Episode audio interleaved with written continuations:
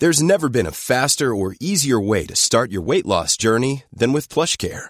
PlushCare accepts most insurance plans and gives you online access to board-certified physicians who can prescribe FDA-approved weight loss medications like Wigovi and Zepbound for those who qualify. Take charge of your health and speak with a board-certified physician about a weight loss plan that's right for you. Get started today at plushcare.com slash weight loss. That's plushcare.com slash weight loss. plushcare.com slash weight loss.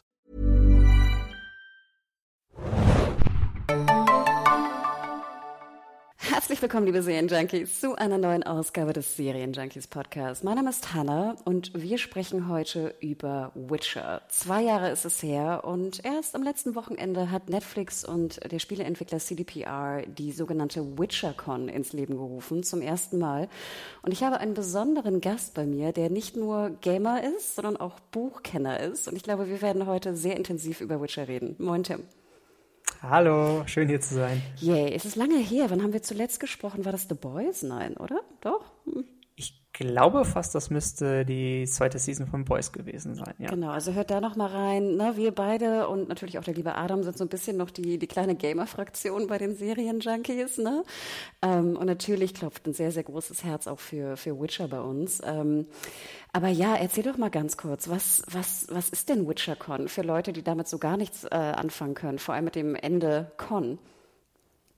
Das ist, das ist auch die interessante Bezeichnung dafür. Also ich würde es einmal als ein äh, Online-Event bezeichnen, ein, ähm, ein dreistündiges Online-Event, in dem ähm, Netflix und der Entwickler des, äh, der Witcher Games, CD Projekt Red, zusammen quasi kollaboriert haben und ähm, ja, alles rund um Witcher Season 2 und ein paar neue News auch zu, über die Witcher Games äh, uns zu präsentieren.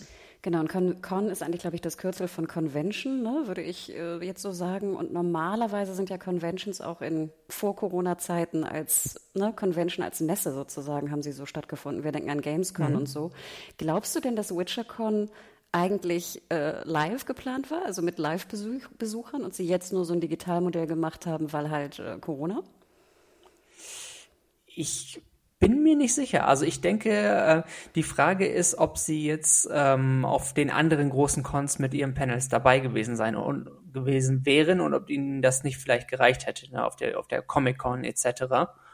Deswegen weiß ich nicht, ob sie ob sie eine separate hätten machen wollen. Entweder wären sie nicht auf den größeren Comic Cons aufgetaucht, denke ich, und hätten es dann separat gemacht. Oder es war wirklich so geplant als als einzelne Con von vornherein geplant und äh, sie sind jetzt auf online umgestiegen. Ich glaube nicht, dass das von Anfang an online geplant war tatsächlich. Genau, denn wenn man da reinschaut und äh, die Interessierten, die es noch nicht gesehen haben, also wie gesagt am 9. und 10. Juli über das Wochenende in zwei Streams ne, wurde es äh, live und jetzt natürlich auch rückwirkend kann man es gucken auf YouTube, Twitch und allen möglichen Kanälen. Wir verlinken natürlich auch nochmal den, den YouTube- und Twitch-Kanal. Ähm, es sieht schon, finde ich, sehr klassisch aus. Also wie beginnt es eigentlich? Wir haben eine Moderatorin, ähm, wir haben ein, ein schönes ausgeleuchtetes Studio. Ähm, ich musste sehr denken an so eine typische E3 irgendwie Presentation, oder? Also es hätte auch irgendwie Sony PlayStation sein können, so ein bisschen. Wäre die Moderatorin jetzt nicht eine blonde Moderatorin. es, es hat sehr den Stil. Es ist, es ist auch die, diese gleiche Mischung aus ähm, Live-Geschichten, äh, Panels und äh, immer wieder Teaser zwischendurch, Musik dazwischen. Also es ist ein bisschen in diesem, es ist halt auch so ein bisschen aufgebaut in, äh, in, dem gleichen Stil, würde ich auch sagen, ja. Genau, denn wir sprechen heute über die Highlights und zwar gehen wir da relativ chronologisch vor, aber für die Interessierten, also es geht natürlich um ein Panel mit den Schauspielerinnen und dem neuen Schauspieler. Ähm, nachher wird auch ein Panel stattfinden mit Henry Cavill, dem Hauptdarsteller von The Witcher alias Geralt, Geralt, sorry. Ähm, wie du schon sagtest, es werden sehr viele Informationen auch von dem Spieleentwickler, dem polnischen Entwickler CDPR oder ne, CD Projekt Red. Projekt, ja. genau, Projekt, ne? CD Projekt Red, ich weiß gar nicht, ich glaube, so wird es irgendwie ausgesprochen. Ähm, dort wird es auch sehr intensiv äh, zugehen mit auch verschiedenen Merch-Produkten, mit einer neuen Serie, mit einem neuen Anime-Film, auch von Seiten von Netflix. Also da wird wild rumge rumgesprungen, auch in den Informationen, neues Mobile-Game, ne? Das hören wir ja am liebsten. ähm, mhm. Also da werden wir drüber sprechen. Wir werden am Ende aber auch noch einen Spoiler-Teil machen, denn es ist ja doch noch ein bisschen, äh, ein paar Informationen zur Staffel 2 sind nämlich äh, rausgekommen. Das können wir gleich am Anfang sagen. Also es kam ein neuer Trailer raus, ein längerer Trailer, nicht nur irgendwie zehn Sekunden. Und äh, der Starttermin ist der 17. Dezember. Also ähnlich wie vor zwei Jahren. Damals war es, glaube ich, der 24. Dezember oder sowas, ne? 22. Es war sehr, sehr kurz vor Weihnachten auf jeden Fall. Ja. Werden wir jetzt also wieder Weihnachten in, im Witcher-Universum äh, verbringen. Aber fangen wir doch gleich mal an. Genau, wir hatten schon erwähnt, ähm, es ist ein Panel am Anfang und wir sehen dort die, sage ich mal, Hauptdarstellerin, also unter anderem äh, Siri, die äh, auch sehr, ja, ich glaube, es ist immer ganz schön, dieses Panel auch mal zu sehen, wie Siri eigentlich in Natura aussieht, ne? Die liebe mhm. Freya Allen. Wir sehen äh, Fungela Vigo, hier Mimi M. Kai, Kayasa, ich glaube, ich würde den Namen wieder falsch aussprechen, sorry. Wir sehen Jennifer, Anja Charlotra, die Showrunnerin, die Showrunner, der Showrunner, so sagt man es ja, also Lauren Schmidt-Hist Eastridge und der mhm. neue Lambert, der gecastet wurde, äh, also Lambert als neuer Charakter, Paul Bouillon. Ähm, hat dich irgendwas an diesem 30-minütigen Panel wirklich interessiert? Äh. das ist, das ist gleich das, also, ähm, ja, das ist, es ist, das ist eigentlich so ein typisches Con-Panel oder was, was irgendwie als Behind the Scenes äh, auf, auf Blu-rays oder so auftaucht, ehrlich gesagt. Ich meine, sie wollen damit zwar so ein bisschen, äh, ne, die Season 2 teasen, aber im Grunde sind das alles so ein bisschen Anekdötchen gewesen vom Set, die sie da erzählt haben. Die sind ganz nett und ich glaube, live ist das, wenn man wirklich in der Nähe ist, ist es, ist es nämlich was anderes als wenn du es dann einfach so per TV hörst. Also das, was, was generell, was es hier so ein bisschen war, es ist es so eine Art TV-Special als Stream. So vom Gefühl her. Und damit ist dieser Start, ich glaube, das kommt live ein bisschen anders. Von daher nett, teilweise auch interessant. Ich fand eine von, von ähm, Freya Allens Anekdötchen mit, ähm, was hat sie mit, ähm, mit dem Paul Barrian, ähm, hat sie so ein bisschen erzählt, wie sie über ihre Wetten, die haben, dass sie sich am Set so ein bisschen ähm, gegenseitig hochgepeitscht haben, was, was so saure Sachen essen anbetraf. Das war ganz, ich fand, das war ganz niedlich. Aber richtigen Informationsgehalt hatten wir im Grunde nicht. Ich fand auch ganz niedlich, zum Beispiel sagte ja auch, äh, genau, Siri-Darstellerin, dass sie jetzt das erste Mal mit Yen, also Charlotte, zusammenarbeiten kann, also zusammen im Bild sein kann, weil sie sonst natürlich ja immer getrennte Storylines hatten, mehr oder weniger in Staffel 1. Und das fand ich ganz sympathisch, weil natürlich haben wir ja zig Interviews gesehen mit den beiden zusammen, die aber de facto nie zusammen im Bild waren oder am Set zusammen waren. Und das ne, klar, die haben ja immer separate Szenen gehabt und naja, wenn man überlegt, wie es bei so einer Filmproduktion ja auch gemacht wird, wenn die beiden nicht in der Nähe voneinander sein müssen, sind sie es auch nicht. Von daher ist es kein Wunder, dass sie sich vorher so gut wie gar nicht gesehen haben mhm. Set. Ja. Und das freut mich natürlich. Ich glaube, so viel können wir verraten, dass also zumindest bei mir auch als Buchkennerin, dass das meine liebsten Szenen sind mit Abstand in den Büchern. Also Yen und Siri zusammen. Und wenn ich das jetzt potenziell sehen kann in Staffel 2, freue ich mich schon sehr darauf. Und deswegen war das für mich so ein bisschen das Highlight des Panels. Man muss aber auch dazu sagen, jetzt beginnt schon so ein bisschen diese Zusammenarbeit mit dem polnischen Entwickler CDPR, werden wir jetzt in Zukunft auch immer sagen. Ähm, denn die Fragen wurden dann so über die, was war das, das Deck of Destiny ähm, ne, verkündet. Wir erinnern hm, uns ja, ne, in der Serie immer Destiny hier, Destiny da. Und äh, Kenner werden natürlich auch wissen, dass CDPR ja auch bekannt ist für ein Kartengame, also Multiplayer-Kartengame namens Gwent, was auch eine große Rolle spielt natürlich in den Spielen beziehungsweise im dritten Teil äh, der Spielereihe.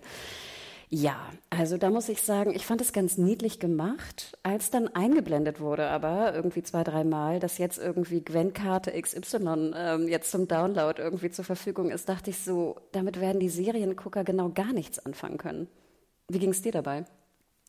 Ja, also natürlich als jemand, der das aus den Spielen kennt und Grant auch vom Prinzip her gerne mag, ähm, ist, es, ist es okay für mich als Einblendung, auch wenn ich mit den nicht so sehr in der, in der aktuellen äh, Gwent- und Turniermaterie, die, die spielen ja auch richtig Turniere. Nach dem Stream hatten sie nämlich tatsächlich auch irgendwie eins der größten Gwent-Turniere, was jetzt neulich lief, haben sie dann nochmal gezeigt. Äh, so bin ich nicht in der Materie, aber es ist immer nicht, es, mich stören diese Einblendungen deswegen nicht, weil ich das zuordnen kann. Als reiner Serienzuschauer ist es natürlich, ähm, ich weiß nicht, ob es jemand einen stört, aber man kann damit nicht wirklich viel anfangen, denke ich dann dadurch. Was ich ganz niedlich fand, die teilweise die Fragen wurden so ein bisschen auch mit Fanart ne, dargestellt. Also da wurden dann sehr bekannte auch mhm. Fanart ähm, äh, Kunstwerke auch benutzt und der der oder die Künstlerin wurden auch genannt. Also das fand ich ganz sweet. Das war auch so ein bisschen so dieser Rückbezug auf diese krasse natürlich Fanart Community.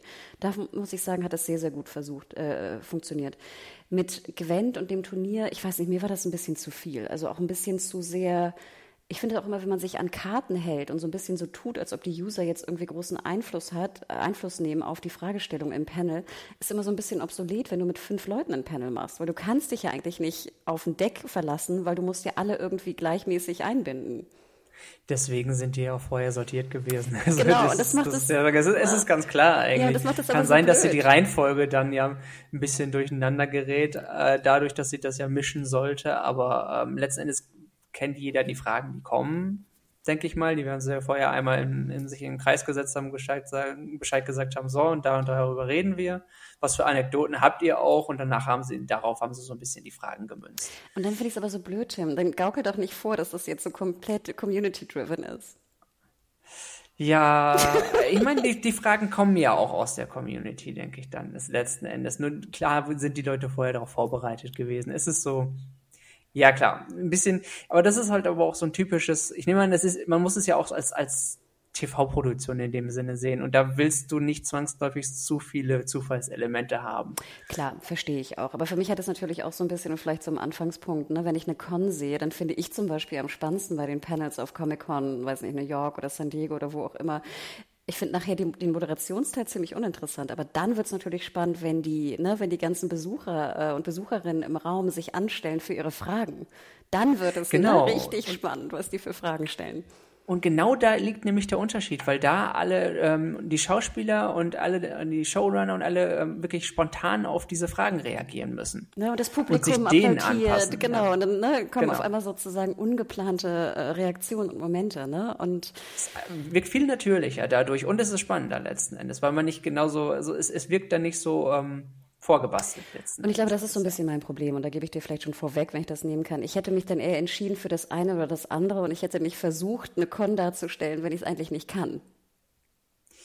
Das ist eben die Sache. Für mich ist eine Con auch einfach was anderes als da. Also ich, ich hätte das Ding als, als Special bezeichnet. Wenn es jetzt im Fernsehen gelaufen wäre als TV-Special, als, Klassi mhm. als klassisches letzten Endes.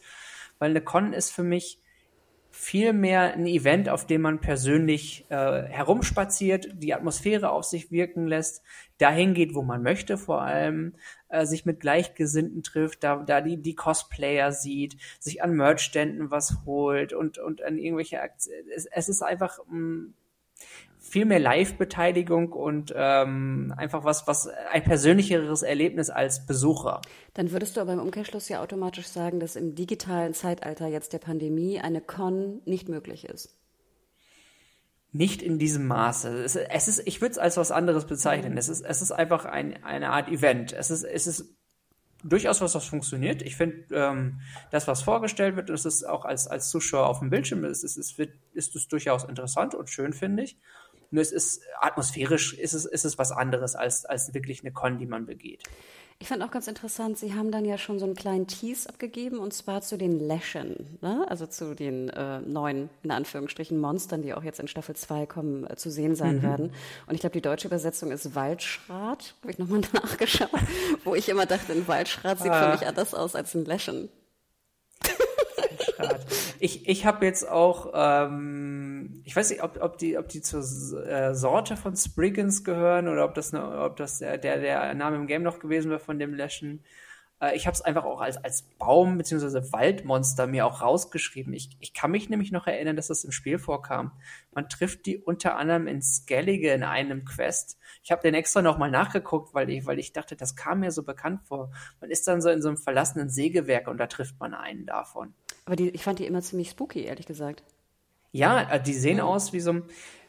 Man kennt ja diese, man, man kennt so dieses, dieses Waldgeist mit, mit ähm, so Baum, äh, Baum oder Astgeweih, die so, so ein bisschen wie so ein, äh, so in dem Sinne aufgebaut. Man kennt ja die, fast schon, finde ich, dieses klassische Bild von ähm, so, ein so einem Knochen, so, so, so, so einer Knochenmaske mit, mit äh, Astgeweih oder so in dem Sinne. Und so ein bisschen in diese Richtung gehen die, finde ich auch. Und ich musste nur, was ich nämlich, also klar, wir spoilern jetzt ein bisschen, was äh, die, die Spiele vor allem auch angeht, aber was ich so schade finde, und ich weiß nicht, was deine Meinung dazu ist, sie haben dann so pseudomäßig gesagt, so, oh Gott, das ist der größte Teaser und Spoiler. Und dann haben wir nur so, ich weiß nicht, drei Sekunden so ein bisschen so ein, so ein Schädel gesehen von einem, von einem Läschen. Wo ich dachte so, who cares? Ihr müsst da jetzt nicht so ein riesen Ding draus machen. Entweder ihr zeigt es und dann richtig oder nicht. Aber mich jetzt für drei Sekunden hier heiß zu machen auf den Läschen, mich nervt das irgendwie, Tim. Ich, ich werde richtig aggro, wenn ich an diese Teaser-Manie denke. Denn, kurze Klammer noch, die Geek Week war ja kurz vorher da beim, ähm, auf der E3 ähm, beziehungsweise zur E3 und Summer Games Fest. Und da haben sie ja wirklich nur so ein, ich weiß nicht, fünf Sekunden Teaser-Trailer gezeigt von Witcher, wo ich nur so zehn Bilder ganz schnell nebeneinander geschnitten hatte, irgendwie hintereinander geschnitten hatte. Und diese Teaser-Manier geht mir echt auf den Geist. Bin nur ich so oder bist du auch so? ich bin ehrlich gesagt auch jemand, der sich sowas dann, dann überlegt, ob, ob er sich sowas überhaupt dann anguckt. Wenn, wenn, wenn ich das, ich, ich schaue mir das an und wenn ich merke, da ist nichts an Infogehalt oder Sachen dran, das, was mir irgendwie wirklich was gibt. Gerade was dann so sechs Sekunden Teaser angibt. Dann ähm, überlege ich mir zweimal, ob ich jetzt das Ding nochmal, wenn das drei Stunden geht, mir noch weiterschaue oder mir eine Zusammenfassung gucke. äh, ganz ehrlich, also ich finde im Vergleich, ich fand hier, die hatten noch schön, viele schöne Ideen, die ganz äh, vom Unterhaltungsfaktor gut waren. Bei der die Geek Week fand ich, war da nämlich noch ein anderes Kaliber. Allein weil sie da ja einfach mal das Zehnfache an Zeit verbaut haben. Ne? Das lief ja eine ganze Woche. Ergo hatten sie auch mehr, mehr Sendezeit, die sie da, ähm, und, die sie da wirklich befüllen mussten. Und dafür hatten sie so wenig Inhalt. Also ich habe einmal zwischendurch angemacht, weil ich dachte, ach, läuft sie schon? Da schaue ich rein. Und da sitzen da der, den ich aus Eisern kenne, der Rahul Kohli, den ich ja super sympathisch finde, und ein paar, und noch zwei andere ähm, Moderatorinnen, glaube ich, die hatten gerade äh, Fragen zu Shadow and Bones, die sie aus dem Publikum gezogen haben, völlig belanglose. Und dann haben sie immer ein, haben sie eine Ziege eingeblendet, die dann aus einem Ja-Nein-Topf gefressen hat. Und ich dachte ernsthaft, was sehe ich da gerade auf dem Bildschirm? Und da dachte ich gerade, okay, I'm out, just nee, so, so, so, so was auch immer ihr euch dabei gedacht habt, aber äh, sorry, aber das, das interessiert mich nicht, die Bohne wie eine Ziege aus einem Ja-Nein-Topf ist. ja, aber kurze Klammer, ich hatte auch in Geek Week reingeschaut und dann sah ich, glaube ich, die ein paar Schauspieler äh, aus dem Cast von ähm, Cobra Kai, die, glaube ich, Street Fighter, das alte, spielten und sich gegenseitig anschrien. Und ich dachte, das finde ich wiederum cool. Irgendwie. Ich weiß nicht, ich habe für drei Minuten fand ich es auch interessant und dachte, ach, ich hätte auch mal wieder Bock, Street Fighter zu spielen. Ich habe es ja auch geliebt, ne? So Haryuken und was auch immer, ne? Spinning Bird Kick. Aber dann dachte ich auch so, es langweilt mich zu Tode. Was, warum schaue ich das? Das ist jetzt nicht ganz so schlimm wie deine hm. Ziege, aber ich dachte auch, und das gebe ich dir recht, und ich glaube, das ist so ein bisschen das Problem, einfach diese Zeitschindung. Also ich habe immer das Gefühl, das ist ja. Zeitschindung. Und klar, wir haben jetzt, also hier, um das auch vorwegzunehmen, wir hören natürlich, wann ist der, das Release-Datum, wir haben den Trailer gesehen komplett. Also dafür hat es sich ja schon gelohnt, sage ich mal, vor allem jetzt äh, am Anfang. Aber ähm, diese Teaser, ich würde die echt lassen, weil ich glaube, das macht die Leute eher sauer, als dass es die jetzt freut. Und gerade wir als, als ähm, Menschen, die darüber ja auch berichten, wir hören ja nochmal extra mit einem Ohr hin, wo ist jetzt der Inf Infogehalt, den wir uns rausschreiben, über den wir dann berichten. Und wenn du dann irgendwie schon gefühlt eine halbe Stunde oder dreiviertel Stunde da sitzt und denkst, ja, ich habe immer noch nichts, was ich da jetzt rausschreiben würde, dann, dann hast du auch irgendwie das Gefühl, oder weiß, dass es auch für die Zuschauer nicht besonders interessant sein kann. Das wurde bei uns vielleicht auch manchmal vorgeworfen, weil wir jetzt auch schon eine Minute 18 sind und auch nur wenig berichten. Und wir haben noch keine Infos rausgehauen. Ja gut, okay, okay, schuldig. Aber es kann halt auch passieren. Genau. Noch, ja. Aber wie gesagt, also ich glaube, da, so kann man das eigentlich ganz gut zusammenfassen. Also genau, wenn ihr Interesse habt an den Schauspielerinnen, schaut euch das Panel an. Ich finde, es ist ganz sympathisch, es sieht gut aus. Der Boden war auch so ein bisschen spiegelnd, es war ein bisschen interessant vom Studio her. Es war aufwendig produziert, also es sah nicht billig aus, fand ich. Ja. Ähm, und es war sympathisch, sehr sympathisch. Der neue Lambert, wie gesagt, wir sehen ihn also mit, ne, mit roter äh, Haarpracht. Ähm, es war wirklich ganz sweet. Aber ja, die 37 Minuten, also wenn man jetzt nicht ein Hardcore-Fan ist und nicht schon zehn Interviews gesehen hat mit denen, dann kann man es auch lassen. Genau, das, das, ist, das ist vielleicht auch der springende Punkt. Es ist, ich will mit dem nämlich nicht zu hart ins Gericht gehen, eigentlich, weil auch wenn der Informationsgehalt dann wirklich gering war, es war schon liebevoll gemacht und du hast gemerkt, dass das von Menschen gemacht wurde, dass die wirklich ihre Materie kennen und Lust auf ihre Materie haben und auch da wirklich da Mühe reingesteckt haben und es dadurch auch unterhaltsam gemacht haben. Von daher, man kann es sich schon ganz gut angucken. Wenn man nach reinen Infos sucht, reicht einem auch ein Infoartikel. Was ich das ist so das, das, das so die Zusammenfassung so generell finde ich dann davon auch. Was ich ein bisschen merkwürdig fand, dann war auch so eine ganz kurze Sequenz, wo wir so neue Figuren gesehen haben von Dark House. Und ich meine, ich gehöre jetzt nicht zu den Figurensammlern, deswegen bin ich da so ein bisschen raus. Aber ich dachte mir auch so, was hat das jetzt hier zu suchen? Also gerade am Anfang mit dem Panel mit den Schauspielerinnen und Schauspielern, wo ich dachte, sorry, da sind noch ganz viele sozusagen Serienfans dabei. Klar, die kaufen sich vielleicht auch so eine, so eine Figurine von, von Cavill als äh, Geralt. Aber ich fand das irgendwie merkwürdig. Ich hätte das irgendwie nachher, glaube ich, eher in einem anderen Teil zusammengefasst.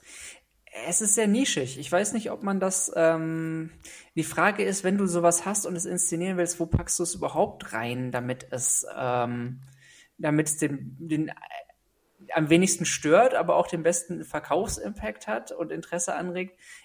Ist es eher schon die grundlegende Frage, willst du es mit drin haben oder nicht? Ich hätte es rausgelassen. Es ist, das ist, das ist nämlich die Sache. Also es ist es, es ist vielleicht zu sehr Special Interest an manchen Sachen.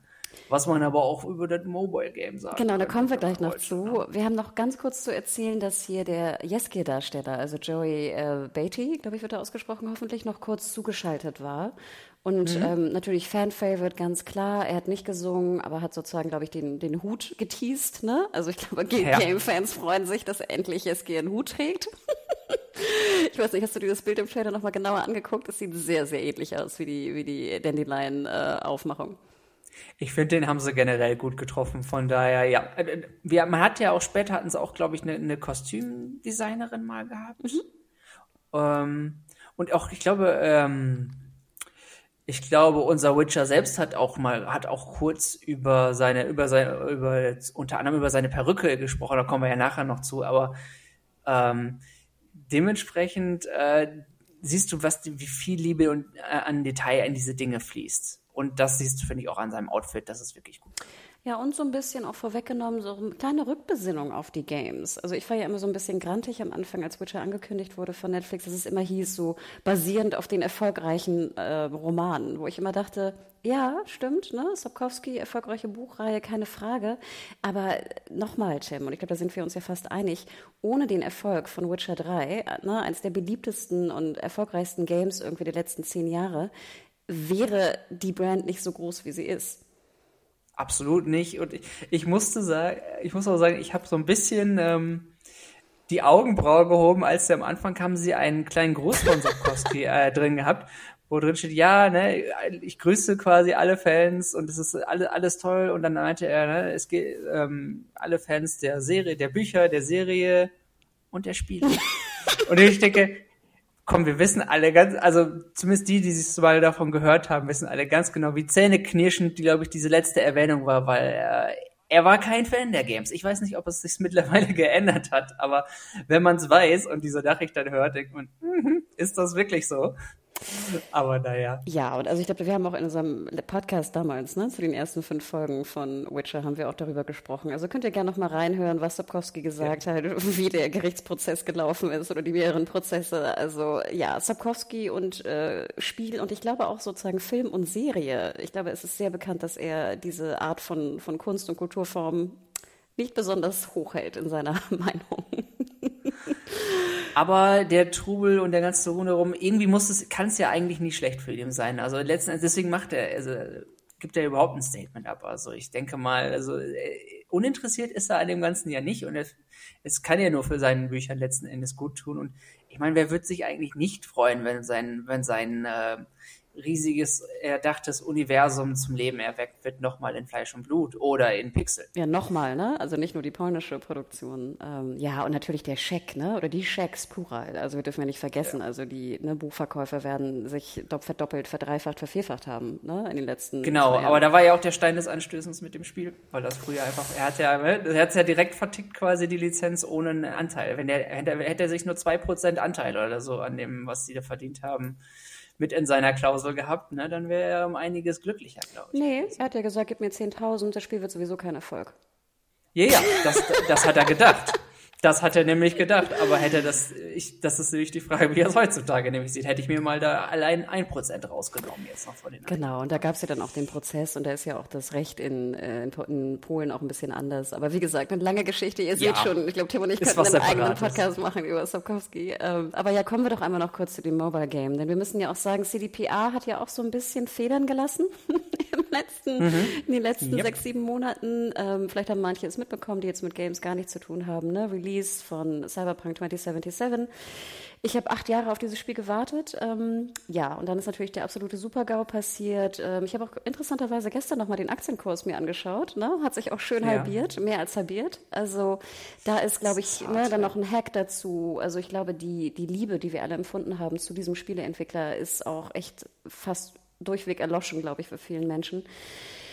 Ja, ich hatte das Gefühl, sie versuchen jetzt so ein bisschen wieder äh, sich auf zu, zu besinnen, ne, auf Witcher 3, ihr letztes großes, sozusagen super erfolgreiches AAA-Game. Und dann muss ich sagen, die Vorstellung des Mobile Games hat auch wieder, ich dachte wieder, ich drehe mit den Augen und äh, kurz im Kreis. Sorry. Ja, don't you guys have phones?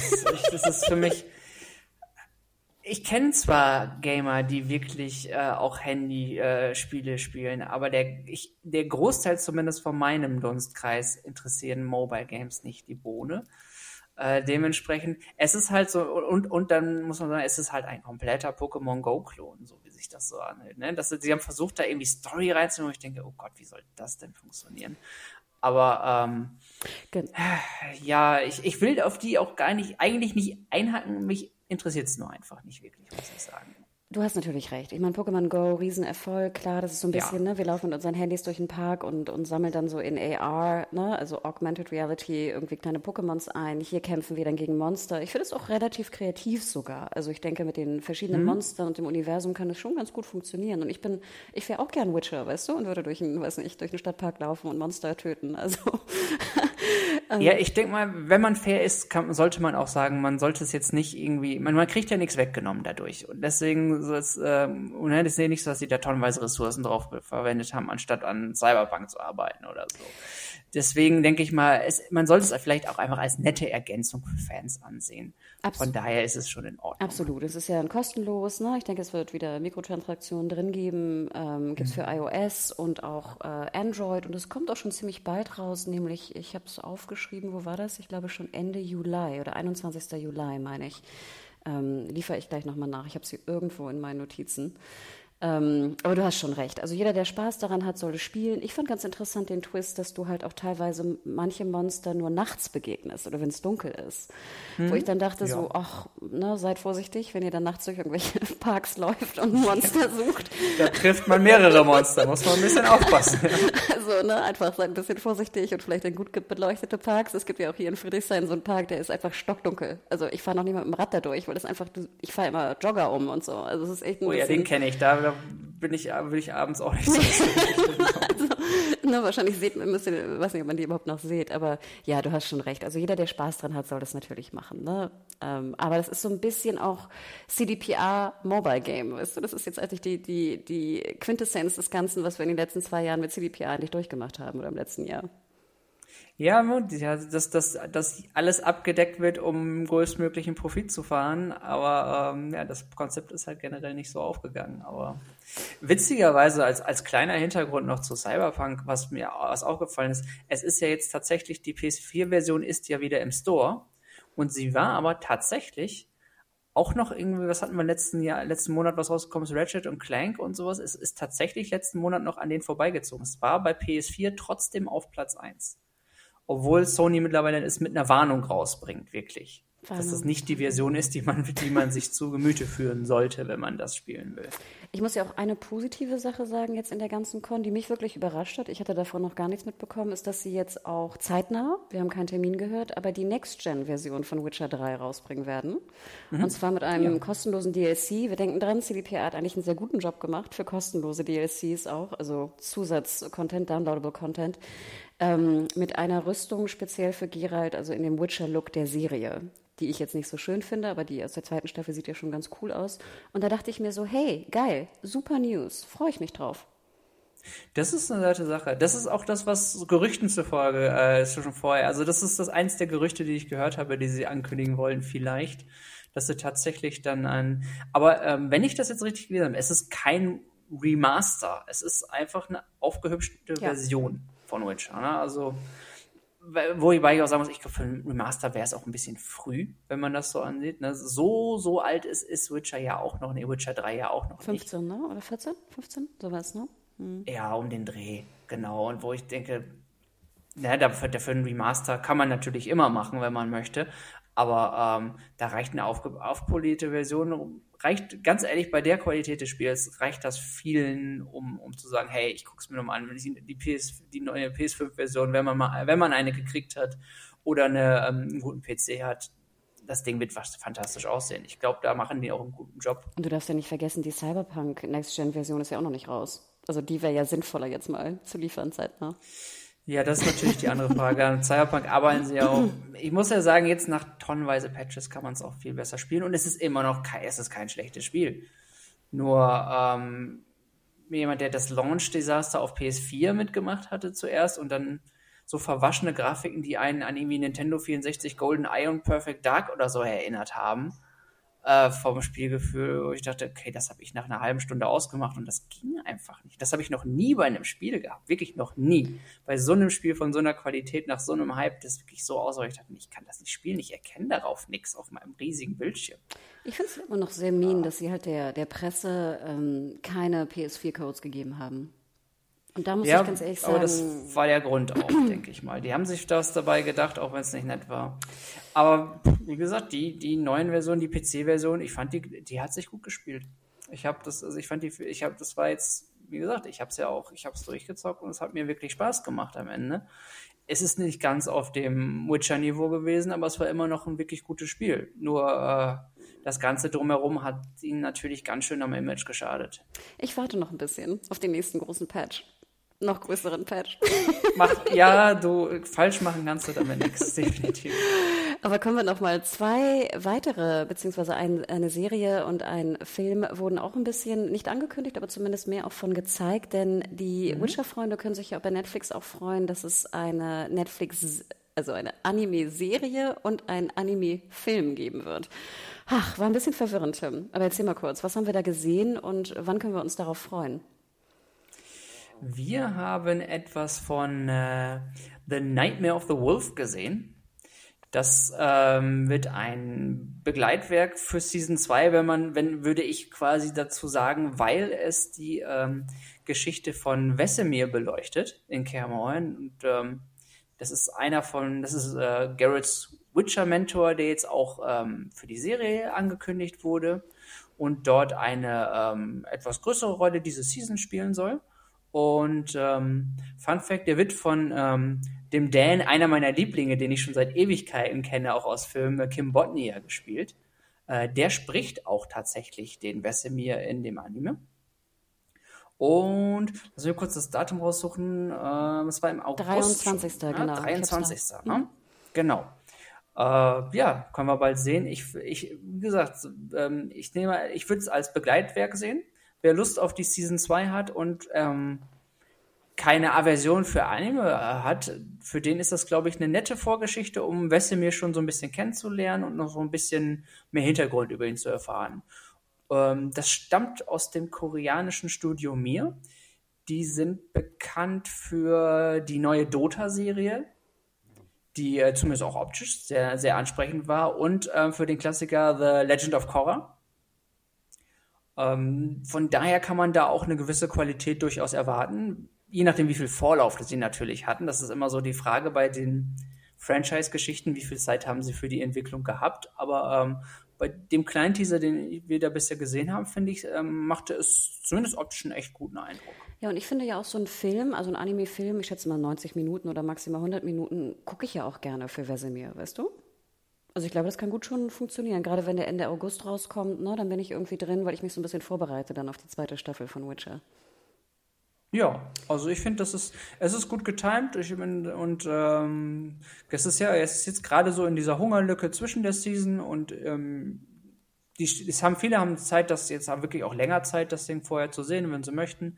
Es ist sicherlich kein Muss, wenn man nur die, sich nur für die Realfilmserie interessiert, aber wie gesagt, ich, ich denke mal, es ist, es ist nett, das zusätzlich zu schauen. Und ich, ich find, bin da auch durchaus interessiert dran, muss ich sagen. Noch eine kurze Info, Fun Fact: äh, Im zweiten Stream, also es wurden jetzt zwei Streams hochgeladen, also an unterschiedlichen Tagen, die aber in den größten Teilen äh, übereinstimmen. Aber in einem Punkt nämlich zum Beispiel nicht und vielen anderen auch. Aber ein Punkt ist, dass du noch so eine kleine Background-Geschichte siehst von Studio Mir. Ich weiß nicht, ob dir das aufgefallen hm. ist. Ich kann auch noch mal den Timecode raussuchen. Mir ist es dann irgendwann beim Vorspulen aufgefallen, so hoch, das habe ich ja noch gar nicht gesehen. Sehr sympathisch. Also wie du schon sagtest, koreanisches Studio und na klar, man weiß jetzt nicht, wie viel Zeit sie hatten, aber ähm, sie haben dann halt so 2D und 3D-Animationen zusammengetan und für die für die Anime-Fan-Peeps also vielleicht wirklich ganz schön, da noch mal sich durchzuklicken im zweiten Stream, weil da dieses kleine Special auch drin ist. Ja, und wie gesagt, die sind die, die haben bisher den, zumindest gerade was die Animationen angeht, ähm, muss ich sagen, haben die bisher immer einen guten Job gemacht bei den Sachen, die ich gesehen habe. Gerade 2D und 3D zu verbinden, ist auch immer eine etwas tricky, muss ich sagen, weil ähm, das kann genauso wie schlecht, schlechte CG-Effekte einen sehr rausreißen beim, bei Anime, wenn die nicht gut eingefügt sind. Wenn sie schön eingefügt sind, finde ich, kann es den normalen 2D-Anime wunderbar aufwerten. Und bisher, das, was ich gesehen habe, macht den Eindruck, als ob sie das auch geschafft haben. Äh, genau, Tim. Und dann haben wir ja noch was, und sorry, dass ich vorher Anime-Serie gesagt habe, das wollte ich gar nicht sagen. Dann haben wir noch ein bisschen was gesehen, zumindest auch den Showrunner nochmal in seiner ganzen Craziness. Ähm, es gibt ja auch noch eine Prequel-Serie von äh, The Witcher. Was haben wir denn, was wissen wir dazu oder was haben wir gesehen zumindest? Also die äh, Prequel-Serie heißt The Witcher Blood Origins. Wir haben ähm, erstmal den äh, Showrunner kennengelernt, den Declan de Vera, der war in, äh, die hatten, sie hatten so eine kleine Trivia-Runde, da hat man ihn gesehen. Äh, ein sehr aufgewecktes Kerlchen, würde ich sagen. Also auf jeden Fall hat er den, hat einen sehr guten Entertainment-Faktor, würde ich sagen. Und ähm, ja, was wir darüber bisher wissen, es ist noch nicht viel ehrlich gesagt, momentan. Ähm, wir haben, soweit ich das sehe, auch noch kein Datum, richtig? Nee, wir haben noch keine Ausschnitte gesehen. Ich glaube, die genau. fangen jetzt so langsam an zu drehen, ne? Oder haben schon angefangen zu produzieren. Also die Produktion läuft auf jeden Fall schon. Ja, sie sind momentan, also das, das äh, Casting läuft auf jeden Fall noch. Ähm, was wir darüber wissen, dass es ein äh, Prequel ist, das 1200 Jahre vor Witcher angesiedelt ist. Es wird eine sechsteilige Miniserie werden. Und das soll so ein bisschen die Geschichte erzählen, wie die Welt von Monstern, Menschen und Elfen zu einer wurde. Und das ist so ein bisschen die Synopsis davon. Hast du nicht auch sofort gedacht oder dich zurückerinnert an Game of Thrones und gedacht dann sozusagen an das erste Prequel, was sie bestellt hatten, wo es da auch irgendwie ne, an den Anfang gehen sollte? Ich finde ja immer, diese Anfangsgeschichten interessieren mich immer relativ wenig. Es ist halt das, bei dem man die meiste kreative Freiheit so ein bisschen bekommt, weil was ich mich jetzt frage, was ich nämlich auch noch nicht gehört habe, basiert das auf irgendeinem Stoff, der schon existiert? Nee, weil wir wissen natürlich so. Ich glaube nämlich nicht, weil gerade deswegen haben sie nämlich dieses, ähm, dieses Setting genommen, weil sie da einfach die meiste Freiheit haben letzten Endes. Ja, aber das finde ich ja als Buchkenner, und ich weiß nicht, vielleicht stimmst du mir da auch zu, immer ein bisschen gefährlich. Mhm. Und ich freue mich natürlich auch, die Elfen zu sehen, ne? weil das natürlich auch ein wichtiger, wichtiger, wichtiger Faktor ist. Aber äh, ja, natürlich macht es mir auch ein bisschen Sorge. Aber klar, ich bin ja froh, dass Sie den Prequel bestellt haben. Sechs Folgen kann man ja auch gut äh, schauen. Ähm, und wenn das, sage ich mal, dann in die Lücke kommt, wenn Witcher Season 2 vorbei ist, wir vielleicht ja wieder zwei Jahre warten müssen, wer weiß, und dann vielleicht in 2023 irgendwie ähm, Ende 2023 schon kommt, bin ich ja ganz dankbar.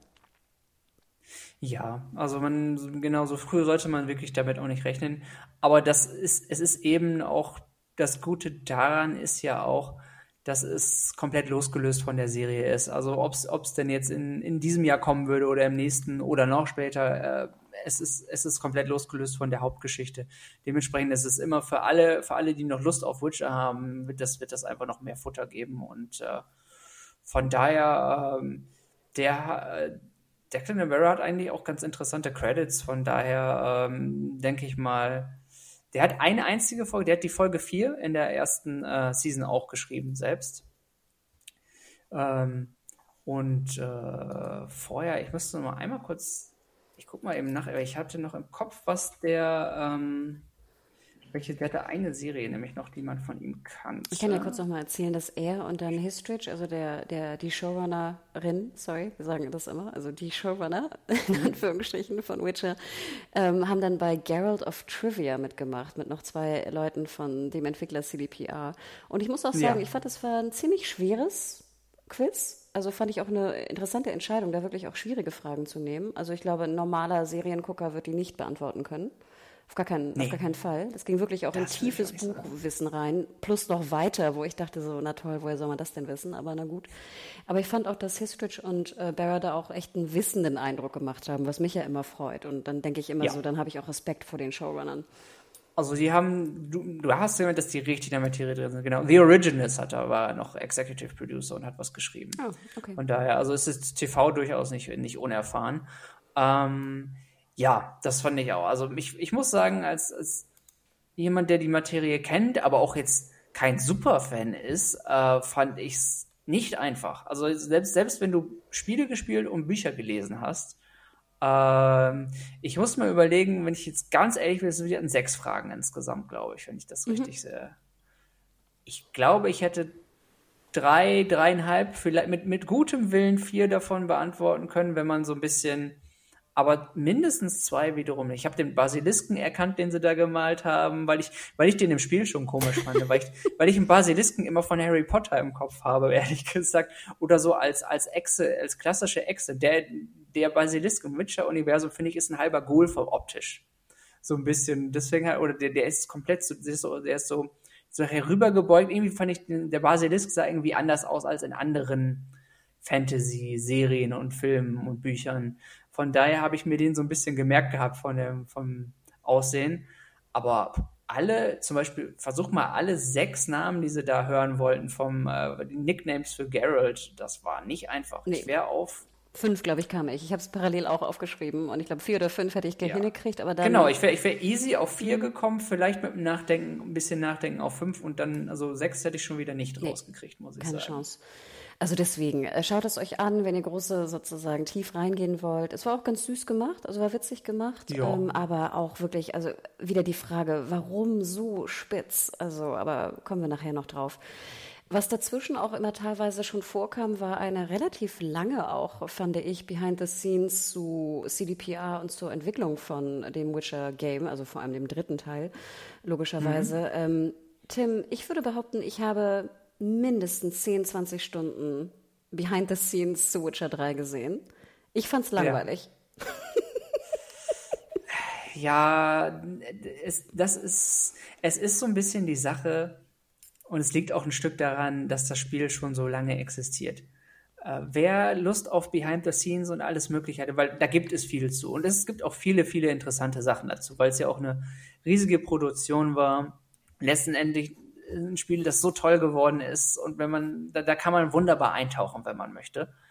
Ähm, nur war, da war auch die Frage, was können Sie mir noch erzählen, was ich noch nicht weiß, als jemand, der wirklich Lust und Bock auf die Materie hat und schon mal Behind the Scenes gesehen hat.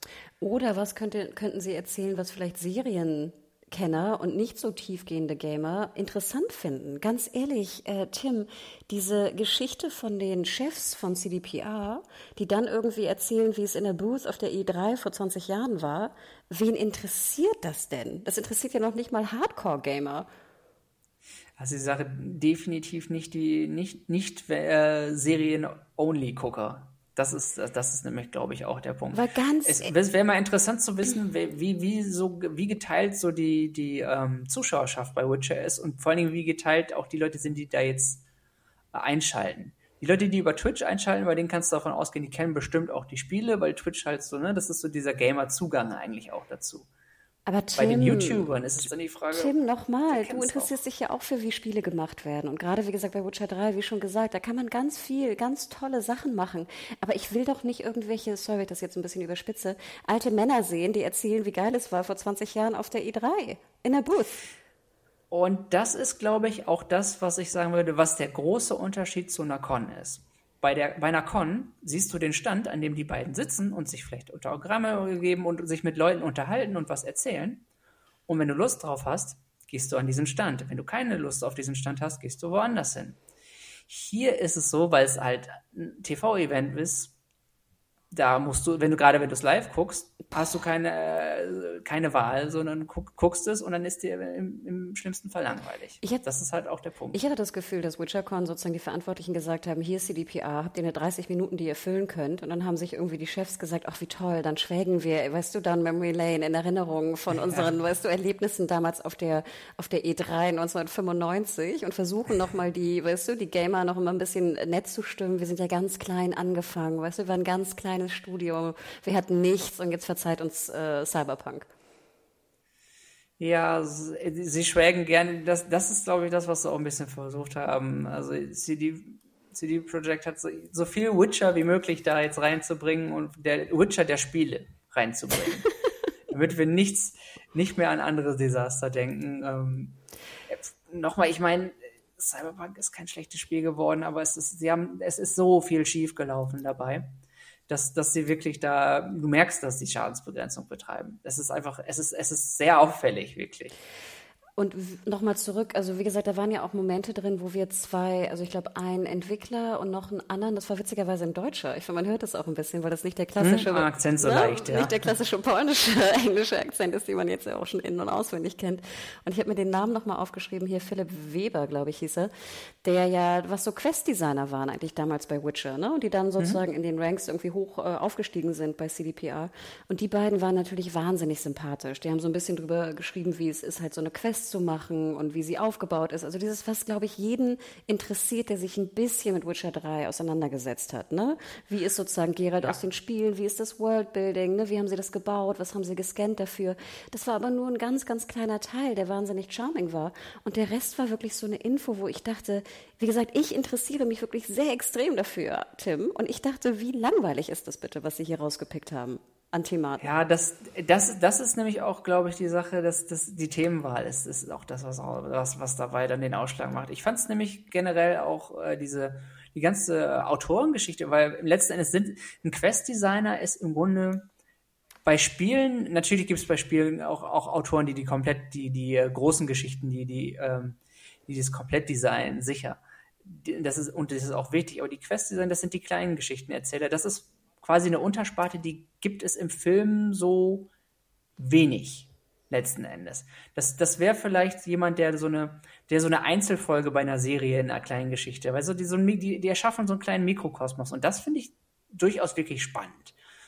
Ah, der Rest. Und, hm. und nochmal, Tim, wenn man sich wirklich einfach machen hätte wollen, easy, dann rede über Red Baron. Nimm einen 430, weißt du, ein kurzes die Quest, Feature. Die alle kennen. Jeder kennt die Quest. Ich glaube, jeder, der sozusagen das Game noch nicht gespielt hat, aber Freunde hat oder einen Freundeskreis hat, die das irgendwie gespielt haben, nimm Red Baron, nimm den Quest Designer. Ich glaube, es war sogar eine Quest Designerin. Ich habe es nämlich schon mal gesehen, das Making of. Du kannst sogar mhm. das alte Making of nehmen, wieder zusammenschneiden, machst 430 draus, super. Dann. Jeder realisiert, wie toll CDPR ist, wie toll Quest Design ist, was für einen tollen Job sie gemacht haben und alle sind happy. Und wir sehen noch ein bisschen mehr Gameplay. Würde ich auch so unterschreiben. Oder mach dann klar, zumindest nochmal sowas zu den Kostümen oder zu dem Aufwand, weißt du, wie sie das eingespielt haben. Kannst da zum Beispiel auch nochmal die Musik droppen. Ich habe ja überhaupt nicht verstanden, warum du am Anfang, der ganze Con beginnt mit dem bekanntesten Lied, was aber nur die hm. Gamer kennen. Interessanterweise schon, oder? Silver, ja. Silver. Wo ich sagen muss, die Musikstücke waren wirklich gut gemacht. Es war super. Kann man also, auch, klasse. Ne, also jeder kann auch nochmal die Band, ne, gibt es sehr viele Live-Momente. Es ist ein toller Score, wirklich super, super, super mhm. Score. Aber jeder, der nur die Serie kennt, kann damit nichts anfangen. Das ist, ne, die Sache ist, dass es eben dieses Mischmasch von CD Projekt und Netflix war. Die wollten, die haben versucht, die Gamer und die Seriengucker äh, gleichzeitig anzusprechen und nicht realisiert, dass das auch eine getrennte Dann fang doch an mit Toss a Coin to Your Witcher und mach ja. dann später Silver for Monsters. Genau. Dann hast du zumindest die Serienpieps noch, weil die Gamer-Pieps werden die Serie höchstwahrscheinlich gesehen haben. Die Serienpieps. Oder als, als Überleitung einfach zum Gaming-Teil. Oh. Ne, du, hast, du, kannst, du kannst die Sektionen damit besser trennen, denke ich auch. Ja. Ne? Und ich kenne auch viele, auch so bei der E3, bei den ganzen Präsentationen, die natürlich immer skippen, wenn Musik kommt. Ich muss auch sagen, ich, mich nerven die Musikteile meist auch. Hier hat es mich nicht genervt, aber ich kann verstehen, warum. Weil sie gut sind, wirklich. In diesem Fall muss ich sagen, weil es einfach auch sehr schön live war, wie sie da gespielt haben. Also das hat, man hat einfach rausgehört, dass sie es können. Und ich, schön atmosphärisch, also Nichts gegen, definitiv nichts gegen die Stücke selbst. Die Platzierung ist eine andere Sache, ja. Und da würde ich sagen, also final, ich glaube, jeder, der, das, der die Games nicht gespielt hat, wird spätestens raus gewesen sein, als die Entwickler über E3 1995 gesprochen haben. Spätestens werden die weg gewesen sein im Livestream. Das ist sehr gut möglich. ich würde da gerne mal, ich, man, man würde da gerne mal so ein bisschen so, so, so Live-Zahlen zu sehen, aber das, ich kann es mir gut vorstellen, ja. Und ja, für die reicht es dann später, wenn sie sich den Infogehalt nochmal angucken. Oder wenn das Ding durchgelaufen ist in dem Scream. Das ist dann natürlich auch die andere Sache. Ne? Wenn das Ding durchgelaufen ist, ist auf, ist auf YouTube oder Twitch nochmal guckst und als, als Recap guckst, dann skippst du das halt einfach. Aber kurze Info dazu. Ich meine, dass äh, YouTube nicht die, die Timestamps gesetzt hat. Geschweige denn. Ja, ich habe keine gesehen. Nee, nee. Auf, auf mm -mm. Da waren keine Time-Tabs drin, was du jetzt ja auch machen kannst im Stream, ne, unten. Und es ja. war auch keine Beschreibung drin in der Beschreibung, wo ich dachte, ganz ehrlich, mach doch da zumindest eine Beschreibung rein ist was, was ich erwarten würde von zwei Firmen in dieser Größenordnung. ist nicht, dass du da nicht jemanden gehabt hast, der da mal eben die Timestamps markieren kann. Also, das musst du schon nicht gewollt haben, würde ich. Würde ich auch sagen. Und deswegen sagen. widerspricht es dem, was du gerade sagst, im Sinne von, dass wenn ich es mir nachher anschaue, ich ja einfach skippen kann, wenn mich die CDPA-Boys nicht interessieren. Aber nein, de facto, klar kannst du es vorspulen, aber es wird dir nicht leicht gemacht, sagen wir so. Da muss, ich wollte sagen, da musst du rumsuchen und das, wer macht das schon gerne? Naja, aber kommen wir nochmal zu einem Punkt, und das fand ich auch ganz interessant, wo Sie so ein bisschen sehr drauf rumgeritten sind. Wir kommen zurück zur Serie. Verzeiht, liebe Nicht-Gamer da draußen, die noch dabei sind. Vielleicht haben wir die auch schon längst verloren. Ich habe immer Kein Weiß. Wir, ma wir, machen genau das exakt, das gleiche Muster wie Es gibt, auch, es gibt keine Timestamps, genau. Wir, wir, machen einfach, wir kopieren einfach nur. Dann gibt es noch einen zweiten Stream, wo wir nur ganz kleine Änderungen dran vornehmen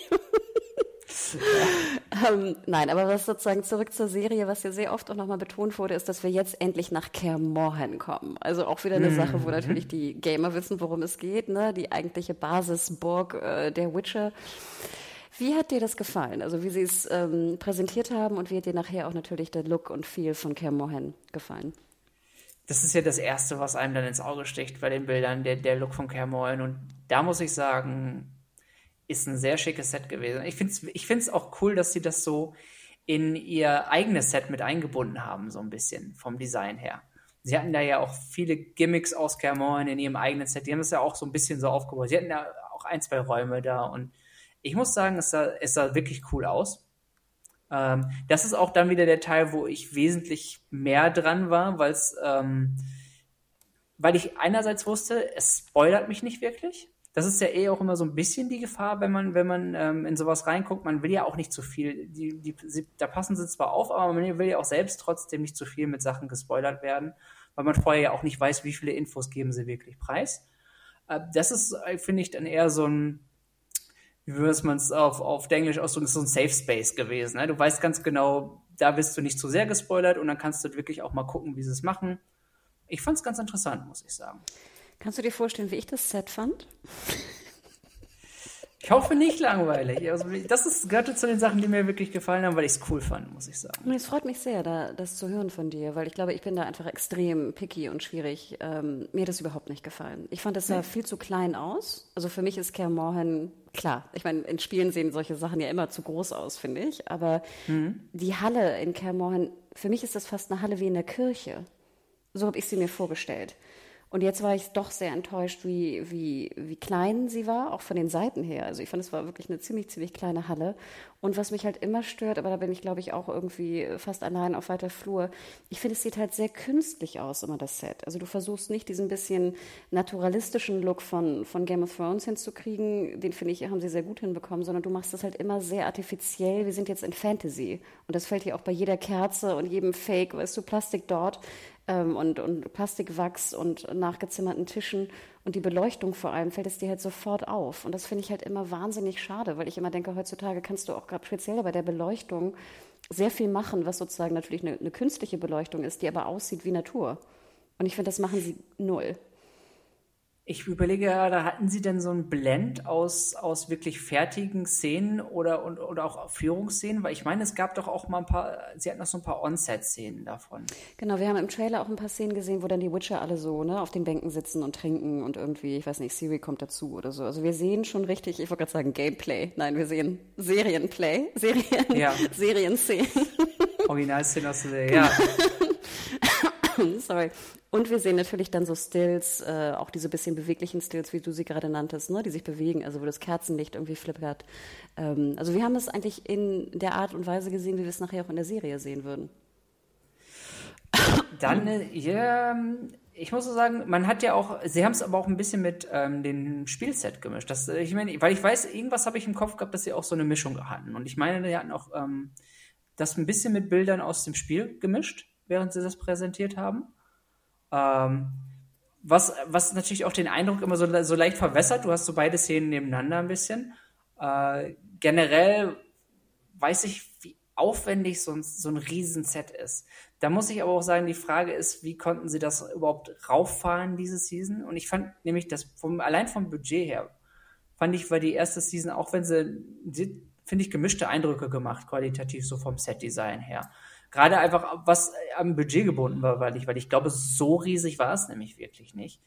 Und dann ist die Frage, was kannst du aus diesem Cameron dann machen? Und zum Beispiel, einige Set-Pieces fand ich waren, waren richtig gut designt, wie zum Beispiel den, der, ähm, dieser, dieser Wand oder dieser Baum, an dem die äh, Witcher ihre die ähm, Amulette der gefallenen Kameraden hingen, da haben sie auch so Nahaufnahmen gehabt. Die fand ich sind ziemlich schön gelungen gewesen.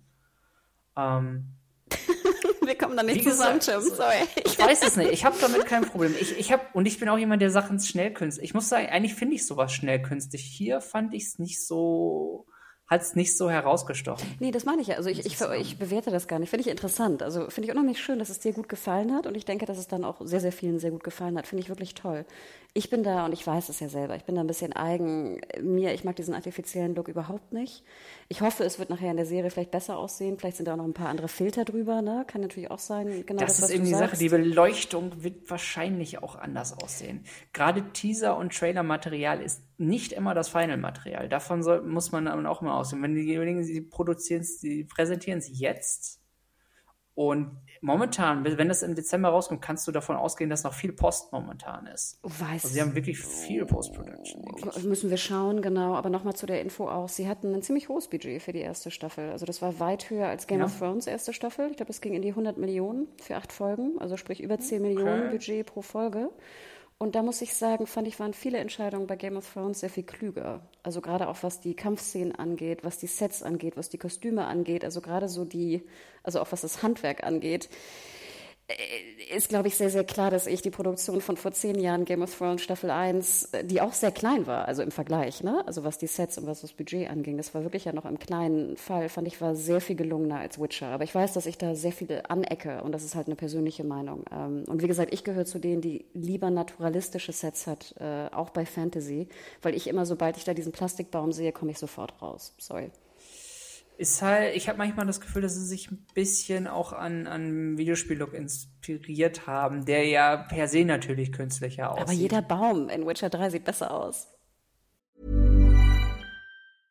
This is Paige, the co-host of Giggly Squad, and I want to tell you about a company that I've been loving, Olive and June. Olive and June gives you everything that you need for a salon quality manicure in one box. And if you break it down, it really comes out to $2 a manicure, which is absolutely insane. It's also so easy to get salon worthy nails at home with Olive and June. The difference between how your nails used to look when you did them yourself and now with the Manny system is a complete game changer. The best thing about Olive and June too is it's a quick dry, dries in about one minute, lasts for five days, and full coverage in up to one to two coats. Visit oliveandjune.com slash perfect Manny 20 for 20% off your first system. That's oliveandjune.com slash perfect Manny 20 for 20% off your first system. System. Ganz ehrlich, jetzt, jetzt, jetzt müsst, würde ich es am liebsten nochmal angucken, die Bilder, um, um wirklich überzeugt zu sein von der einen Richtung oder der anderen, muss Nein, ich, ich bin der Picky. Und ich weiß, aber erinnere dich doch dran, weiß nicht, Brokilon oder so. Das waren einfach so Plastikbäume, weißt du, die dann so mhm. hin und her gewedelt wurden. Also ich bin so ein bisschen, ich bin da einfach, glaube ich, auch voreingenommen und ich weiß es selber. Aber ich finde generell gut, Tim, wirklich, ich finde es wirklich sehr, sehr gut, dass es dir gefallen hat. Und das ist ja das Wichtigste, weißt du? Ich schätze ja deine Meinung auch sehr. Ist, ist der Ersteindruck äh, vor allem auch. Ist, so, ist dann auch so die Sache. Und die Frage ist auch, ob man sowas auf einer echten Burg oder in einem Set dreht. Das, Nein, das ist wahrscheinlich nicht. dann auch der Unterschied, den du dann auch in der Authentizität Ja, aber hast. denk doch mal daran an Game of Thrones, erste Staffel der äh, hier der große ähm, die große Halle in King's Landing. Mhm. Das ist, das Set sieht dreimal so groß aus wie Cam Mohan, ist aber indoors. Das steht in Belfast, das Ding. Ich war ja sogar drin. Ich durfte ja das mal besuchen. Und du hast einen Marmorboden im Set. Und die Halle ist, weil das ja eine Schiffsschraubenfabrik oder sonst auch immer war, die ist, ich weiß nicht, irgendwie zehn Meter hoch. Und es ist Wahnsinn, wenn du da drin bist. Es ist riesig. Und die Säulen sehen sogar echt aus. Das aber nicht zu machen, ist halt natürlich auch ist immerhin klar, das ist eine Sache, wie viel Aufwand man letzten Endes betreibt. So, ähm, und dann, wie gesagt, ich, also ich hacke da sehr drauf rum. Vielleicht muss ich auch einfach akzeptieren, dass Game of Thrones sehr, sehr, sehr, sehr, sehr, sehr gutes Setdesign und Kostümdesign hat. Ne? Und ich daran einfach natürlich vieles messe. Und ich natürlich dann immer so ein bisschen enttäuscht bin, wenn ich das nicht sehe.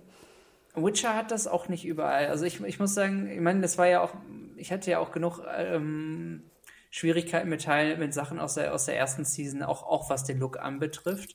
Nur ich, was ich da schon den Eindruck hatte, ich fand die Sets unterschiedlich gut. Auch wirklich, auch die Bilder unterschiedlich gut. Ich muss zum Beispiel sagen, wenn du das nachher in dem ähm, Interview das eine Still gesehen hast, dass das ähm, auf dem Pferd dieses Schneeset Still, der Director of Photography hat da schon einen echt guten Job gemacht. Du musst sagen, also das kommt immer darauf an. Ich finde, einige Sachen sehen richtig, richtig gut aus. Und das ist so witzig, weil ich guckte das Bild Aber an so und dachte mir so, es sieht total künstlich aus. Also ich sehe, dass es. Fandst ja. du das? Da, da muss ich sagen, das fand ich absolut nicht künstlich. Also es gibt Bilder, die finde ich, die sehen sehr künstlich aus, aber ich finde, klar, du kannst mit Schnee immer dick auftragen in dem Sinne. Aber ich fand nicht, dass das, ähm, ich, ich habe extra, da, da muss ich ich habe extra auf Ecken und Kanten geachtet, ob es irgendwo nach Set aussieht. Und ich fand, das sah eben nicht nach Set aus. Na gut, ich sehe natürlich sofort, also sorry, ich achte da einfach drauf. Ich achte ja immer zuerst auf den Boden. Und der Boden sieht halt genau aus, und du siehst dann die Stapfen von dem Pferd, wie als ob das Pferd halt im Kunstschnee steht das Problem war da auch, dass sie das im Sommer, also viele haben, vieles äh, Schneeszenen haben sie im Sommer gedreht. Ja, das siehst du sofort. Habe ich gehört jetzt. Und das ist auch schwierig. das ist auch Aber das schwierig. ist auch so ein Drehplan. Was machst du nein, denn dann? Du das, kannst das dann auch Nein, und erinnere dich, ich meine, bei Game of Thrones hatten wir ja diese ganzen Schneefirmen. Es war doch eine deutsche Schneefirma, die da alles eingesprüht hat, weißt du? Also es kommt auch immer ja. darauf an, welche Art von Kunstschnee du nimmst am Set. Und gerade bei Schnee bin ich auch ganz picky. Aber ich glaube, Tim, wir müssen aufhören, weil ich da wirklich so, ja. so tief und äh, mich aufrege über so kleine Details aber ich weiß, das sind 0,0001 Prozent der Leute. Ja, fast. Aber deswegen, also ich bin gespannt, ich bin weiterhin, wie gesagt, ich freue mich auch drauf auf den Look und auf den Feel und ich überlege gerade, haben wir noch etwas? Ich wollte noch ganz kurz reingehen. Im zweiten Stream sind noch Sachen erwähnt worden, die wir noch nicht genannt haben. Wie gesagt, keiner weiß, warum das im zweiten Stream umgeändert wurde. Ich habe es nochmal rausgeschrieben, es gibt noch eine neue Comicbook-Reihe, ähm, Ronin World heißt sie, glaube ich. Ne? Wir haben ja auch schon anfangs mhm. kurz angedeutet, dass vieles so hier auf ne, die Ronin-Figuren auch, ähm, wo ich mich frage, ist das nicht irgendwie auch ein bisschen Cultural Appropriation? So, da muss ich nämlich sagen, das ist das, was ich auch nochmal selbst angebracht hätte. Ich fand, ich habe mich gefragt, wie passt denn das jetzt ins Switcher-Universum? Müsste mir mal, also rein, wenn ich out of context die Zeichnung oder auch die Figuren jetzt davon sehe. Ach, da, ähm, danke, dass du das auch nicht verstanden hast, weil ich immer dachte, klar, ist vielleicht ein großer Fanfic oder so, weißt du, dass die jetzt äh, Jennifer und, und äh, Geralt irgendwie in so eine Japan-Samurai-World packen. Und gerade das ist ich als jemand, der, der sehr an diesen, an den ähm, kulturellen, äh, japanisch-kulturell angehauchten äh, kulturellen Geschichten interessiert ist, muss ich sagen, ich fand das nicht passend einfach. Danke, dass du das Und ich habe mich einfach nur gefragt, wie, das, wie das da reinpassen soll. Ja. Und ich fragte Damit mich, konnte ich auch nichts anfangen. Und ich fand ja immer schön an der Gerald, an den Büchern auch, das spielt ja in so einer slawischen Welt, ne? Also auch die Monster und sowas, die Märchen, die, die wir immer wieder erwähnen, das ist ja eine sehr slawische Welt. Und das fand ich immer sehr schön, dass wir in dieser Welt sind. Und dann dachte ich mir, warum geht er jetzt nach Japan? Das hat doch damit eigentlich zero zu tun. Sah ein bisschen wie, geht ein bisschen Richtung Neo dann. Äh, der das schwer ist. Das ist der, der Gaijin, der, nach, der dann nach Japan zieht, also um Samurai zu werden. Es, ich, es, es, ich, ich weiß es nicht. Ich, ich, äh, ich weiß jetzt auch nicht, was der Inhalt des Comics dann ist. Und, ähm, und ich kann es ja auch verstehen, weil Gerald hat ja so ein bisschen was von einem Samurai, ne? Er reist umher, er ist ja so ein Assassine, oder wie heißt das hier, so ein Söldner, ne? De facto gegen Monster. Also, ja, er wäre so ein Ronin mhm, wahrscheinlich genau. am ehesten, würde ich sagen. Und das hat ja schon Sinn, aber trotzdem habe ich nicht verstanden, aber vielleicht wissen wir es einfach nicht, Tim. Vielleicht ist das sozusagen der größte Fan-Favorite-Scheiß. I don't know. Also das, das kann ich auch nicht genau sagen. Ähm, es war ja auch nur kurz drin, genau. letzten Endes. Aber eins der vielen kurzen Sachen, wo man sich nicht so sicher war, ob wer das wie einordnen. es war zumindest wieder etwas recht Nischiges auf jeden Fall. Und dann haben wir noch ganz kurz gesehen von einem Brettspiel, was da kommen soll. Wir erinnern uns ja auch, Game of Thrones hat ja auch ein sehr erfolgreiches Brettspiel. Was mich noch ein bisschen gewundert hat, das waren dann alles so Kickstarter-Kampagnen, wo ich dachte, muss das denn wirklich über Kickstarter finanziert werden? Ganz ehrlich, wahrscheinlich, weil sie wissen, dass, sie, dass, dass das funktioniert. Das Budget oder sagen wir mal so, dass das ähm, dass wenn es, je nachdem, wo über welchen Verlag oder ob es über CD Projekt selbst oder je nachdem, von wem das jetzt ausgeht oder Netflix, natürlich haben die das Geld, sowas zu finanzieren. Und dann frage ich mich, Tim, warum mache ich dann denn heute eine, also klar, ich verstehe, warum Kickstarter, weil das wichtig ist, ne? Die Leute zahlen vorher, du musst dann erst später liefern, sie kriegen dann, ne, du hast den Bass dazu, bla bla bla, es mhm. wird dann erreicht, du kannst die News noch rausbauen. Also ich verstehe die Funktionalitäten einer Kickstarter-Kampagne. Aber nochmal, gerade wenn du jetzt ein großes Unternehmen bist, warum, also ich finde es immer so komisch. Ich sitze dann immer davor und denke, ich würde das Brettspiel gerne spielen, aber ich gebe euch doch nicht jetzt schon irgendwie 70 Dollar, damit ich in zwei Jahren Brettspiel spielen kann. Macht das gefällig checken, selbst. Ich denke mal, die checken damit ihre Fans einfach auch mal schon mal ab, mit dieser Kampagne, wie viele Leute überhaupt Interesse an einem Boardgame haben. Und wenn die Kickstarter-Kampagne nicht genug Leute ähm, zusammentrommelt, ich weiß nicht, aber wir werden irgendeine Rechnung haben, wo wir sagen, so und so viel Prozent sind bei Kickstarter dabei, dann können wir uns so und so viel Prozent auch nochmal draufrechnen, die das Spiel dann so kaufen, die nicht zu Kickstarter gehören. Und ich glaube, die Fühlen stecken da einfach die Fühle aus. Sind da nicht genug für das Ding eingestampft? Aber nochmal, also kann ich verstehen, wenn du jetzt eine kleine nischige, wenn du jetzt Geralt in Ronan World im Brettspiel mit statt Würfeln mit Stöckern machst. Okay, kann ich verstehen, mit Mikados, weißt du? Dann mach bitte eine, eine Art von, weißt du, Kickstarter-Analyse, ob das funktionieren wird. Aber wir reden jetzt über ein normales Brettspiel. Also was wirklich ja, Brettspiel zu Witcher hat ja auch eine genügend große Masse. Wir haben Brettspiele ja, zu jedem Scheiß. Das gut ins Universum durchaus eben. Ne? Ich freue mich jetzt auf das Brettspiel zu, wo du Whisky-Distiller bist. Und das ist eine Kickstarter-Kampagne. Und das kann ich verstehen, weil ich glaube, Whisky-Distiller, nerdy Whisky-Fans als Brettspiel kann ich verstehen, dass du sehen willst, ob du da deine, ich weiß nicht, 5000 Leute zusammenkriegst oder, oder 10.000. Aber Witcher-Brettspiel, Tim. Es ist ein großes Fantasy-Franchise. Da hast du die Fanbase. Also ich, ich, für mich immer, wenn ich sehe, das ist eine Kickstarter-Kampagne, habe ich schon keinen Bock mehr. Ja, aber das Kickstarter ist wahrscheinlich auch ein komplett Sachen über Kickstarter finanzieren, ob man es muss oder nicht, ist das wahrscheinlich jetzt auch. Es ist ein komplett eigenes Thema, denke ich auch wirklich, weil da da könntest du dich äh, in alle Richtungen drehen letzten Endes und und argumentieren, warum man das machen könnte, sollte oder auch nicht sollte. Äh, ist wahrscheinlich an sich ein, äh, ein komplexes äh, eigenes Thema. Von daher, ich weiß nicht Sie haben es auf jeden Fall nicht nötig, das kann man nochmal sagen. Ne? Also ich weiß gar nicht, von wem es jetzt direkt kam, aber ähm, ob es CD Projekt oder Netflix ist, die da groß die Finger mit im Spiel haben. Wenn sie wollten, müssten sie es nicht. Ich nehme einfach an, die, die, für, die checken ab, wie groß das Interesse ist. Einfach mal vorher, weil sie sich vielleicht auch ein bisschen unsicher sind, wie viel sie davon loswerden und ob es sich lohnt. Ich bin grantig, aber ich merke schon, ich habe hier viele grantige Themen. Kommen wir weiter. Kurze witzige Geschichte. Ähm, in dem Morgenthal war ja noch ganz kurz, so ganz, ganz kurz, wo ich dachte, wie schade, so ein kleines Stunt-Special wo du so zwei Dudes saßt in diesen grünen Stuntanzügen. Ah, ja, Greenscreen-Dudes, ja. Das war ja niedlich. Ich habe kein Wort verstanden. Ich glaube, die sprachen auch Polnisch und Untertitel und es ging irgendwie ganz, ganz schnell. Ich habe keinen Plan, worüber die geredet haben, aber es war so niedlich und so witzig. Ne? Sie liefen da mit so einer, ich weiß nicht, mit einem Stock rum und sowas und du sahst das Set süß, sweet, mehr davon. Die haben so Monsterkämpfe unter anderem simuliert. Genau, mehr das davon. Ist das, wenn du, wenn du so mit so einem Stockmonster rumrennst im Greenscreen, dann simulierst du, glaube ich, in erster Linie einen Monsterkampf. Toll. Also, oder sagen wir mal irgendwas, was CG animiert ist, mit dem der Schauspieler kämpfen soll. Aber wirklich, da denke ich doch wirklich statt irgendwie, ich weiß, glaube, es war nur 30 Sekunden lang, wenn überhaupt, darüber drei Minuten. I take it. Ich denke mal, das ist persönlicher Geschmack. Ich fand es auch jetzt nicht uninteressant. Von daher, ähm, muss man immer, es ist schwierig zu sagen, ne? was, was, es ist, es ist halt einfach eine Frage der Themenauswahl. Ne? Was willst du drin haben, was nicht? Ich weiß nicht genau, es ist schwierig jetzt auch im Nachhinein zu sagen, wie gut was angekommen ist bei den, bei den Leuten. Genau, und natürlich Von sprechen wir immer aus unserer persönlichen ne, äh, Einschätzung. Und ähm, genau, ich liefere noch kurz nach, das Mobile Game kommt schon am 21. Juli. Also schon ja. in einer guten Woche kommt es raus, wenn ihr da auf, ja, ja, das war recht fix, genau. auf Monster Hunting geht. Und jetzt kommen wir zum großen Finale. Es wurde auch immer wieder so angeteased, ne? Nur noch zwei Stunden für Henry Cavill am Interview. Dann kommt er. Dann das Henry Cavill-Interview. Und ich muss sagen, um es kurz zu machen, interessantes Interview. Nett, nerdy, sehr nerdy. Cavill hat seinen ganzen Nerdtum da rausgelassen. Moderator war, war sehr, sehr gut. Äh, hat mir Spaß mhm. gemacht. Würde ich auch sagen, lohnt sich anzuschauen. Ja, Das kann ich so schreiben. War jetzt, ich mal guck, knapp eine Stunde um plus minus zehn Minuten, glaube ich, so. Oh, ich glaube kürzer, oder? Also, ich, es war recht lang. Ach, wirklich? Ähm, also, ich glaub, könnte auch 50 Minuten, aber 50 Minuten war es bestimmt, Okay. glaube ich. Aber war recht, recht umfangreich, was das immer tut. Den Moderator fand ich auch gut. Ich war ja nicht so ein Fan von der ersten Moderatorin, weil die manchmal ein bisschen sehr nervös wirkte und manchmal super schnell Sachen rausgeblubbert hat. Äh, bei dem, ähm, bei dem jetzt, den, dem zweiten, der war ein bisschen überlegt, der war auch so ein bisschen, hast du ihm auch so ein bisschen den Fanboy angemerkt, aber auf eine angenehme Weise. Der hat sich ganz gut gefangen, was seine Fragen anbetraf, fand ich.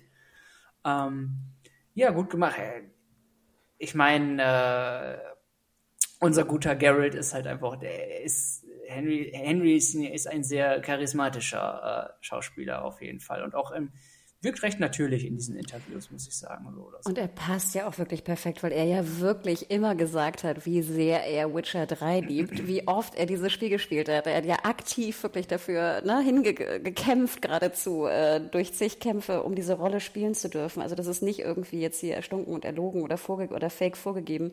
Er hat nochmal erzählt, dass er jetzt irgendwie Death March nochmal spielen will, ne? also die schwierigste Variante. Ähm, Wirklich, also sehr, sehr, sehr sympathisch. Wenig zur Serie. Ich glaube, er durfte auch nicht viel verraten, aber jeder, der jetzt irgendwie auch nicht so viel mit den Games anfangen kann, guckt euch und hört euch äh, Cavill an. Ähm, einfach wirklich, wirklich sympathisch. Ich fand es interessant, dass er auch mit den Spielen komplett angefangen hat. Ich glaube, er hat gesagt, Teil 2 hat er gespielt und dann drei, Teil 3 richtig. Und dann erst zu den Büchern darüber gekommen ist. Was ehrlich gesagt jetzt auch der, der ähm, denke ich mal, am meisten verbreitetste Weg gewesen sein wird für Leute, die das jetzt äh, geschaut haben, geschaut und gelesen und Witcher in irgendeiner Form konsumiert haben. Die meisten werden mit den Spielen angefangen haben, dann, wenn sie noch weiter wollten, mit Interesse für die Bücher entwickelt haben, dadurch. Und dann sich die jetzt, weil natürlich auch allein chronologisch die Serie später kam, die Serie geguckt haben. Das ist auch- ich denke, das ist exakt die Ne? Reihenfolge. Das ist the way, ist auch mein Weg.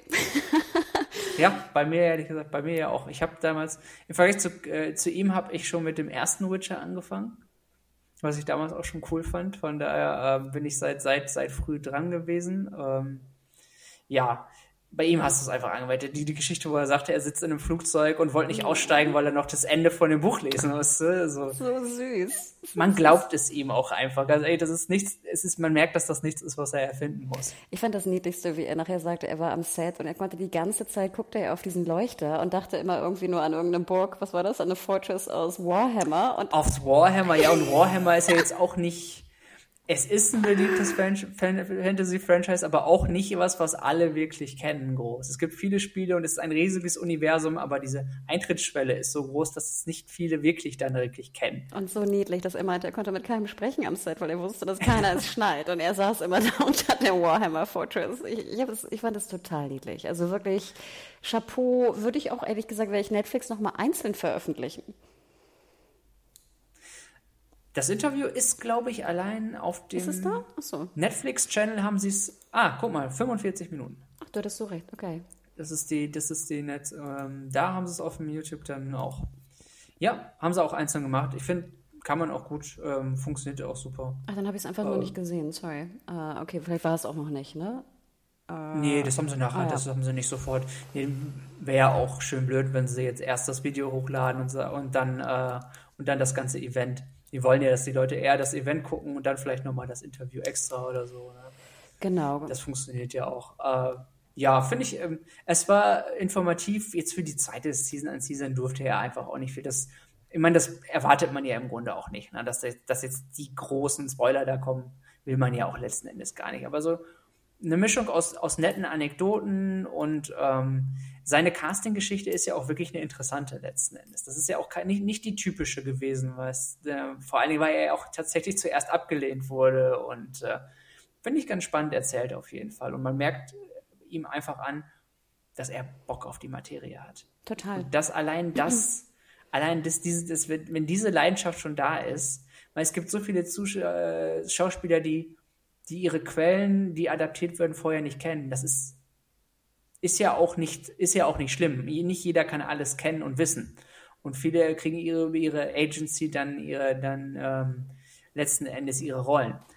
Aber es ist immer schön, jemanden zu sehen, der vorher das schon kannte, vorher Interesse daran hatte und dementsprechend auch eine gewisse Leidenschaft da mitbringt in das Projekt. Und das merkst du ihm einfach an. Oder jemand, der überhaupt die Bücher liest. Also wir können ja mal so in den, ich glaube, mittlerweile 100 Interviews äh, gucken von äh, Game of Thrones Content mit Game of Thrones Schauspielern und Schauspielerinnen. Also äh, ja, also selbst nach dem Erfolg von Game of Thrones war da recht wenig, sag ich mal, Fantasy-Buchleser drunter ist ganz ehrlich, ich, mich, mich würde da mal so, so ein richtig schöner, ich bin ja nicht so, nicht zwangsläufig der Statistikmensch, aber mich würde mal gerne sehen, weißt du, so alle Schauspieler und dann die Bücher, Büchernummern oder Bücherzahlen mit Haken dran, wer hat welches Buch schon gelesen. würde mich ernsthaft interessieren. Also ich weiß, ich habe die Frage anfangs immer gestellt und ich würde behaupten, also jetzt rückwirkend kann ich es auch nicht mehr sagen, aber ich würde sagen, 90, 95 Prozent haben maximal die Kapitel zu ihrem Charakter gelesen, was ich auch mhm. sinnvoll finde, klar. Aber da war, glaube ich, keiner, wenn ich mich recht erinnere, dabei, der die kompletten Bücher gelesen hat. Ja, und gerade dann ist das, wenn, wenn du mal überlegst, was das wird, je nachdem, wie bekannt die Bücher sind, ähm, kann sowas ja auch durchaus die Norm sein. Und dementsprechend ist es, ist es für, es ist schon was Besonderes, dass er da so dran ist hat, wie gesagt, viele, viele kleine, auch nette Sachen, wie über seine Perücke erzählt hat, dass er die sich nicht nachher trauen würde, das Ding nach Hause zu nehmen. Ich ja nicht wissen, was so ein Ding dann kostet, wenn er sagt, dass, wenn er als Schauspieler, der sicherlich keinen kleinen Geldbeutel hat, sagt, ich traue mich da nicht, das Ding nach Hause zu nehmen, weil es so wertvoll ist. Ich glaube, die sind sogar versichert. Ja, scheiße, da musst du mal überlegen, was das, was das Ding wert sein muss dann. Vor allen Dingen, die werden ja auch dann nicht mehr als gleichzeitig, wenn, wenn die, wenn er sagt, die, die, ähm, Designerin davon, die hat da, die hat das Ding täglich mit nach Hause genommen und gepflegt und bearbeitet, dann haben die wahrscheinlich auch nur eins. Weißt du, das Ding, ich finde das und witzigerweise jetzt haben sie es nochmal gesagt und ich muss sagen, ich fand nämlich auch die ersten Promo-Bilder sahen nach Winnetou-Perücke aus und das Ding ist besser geworden und da haben sie echt recht.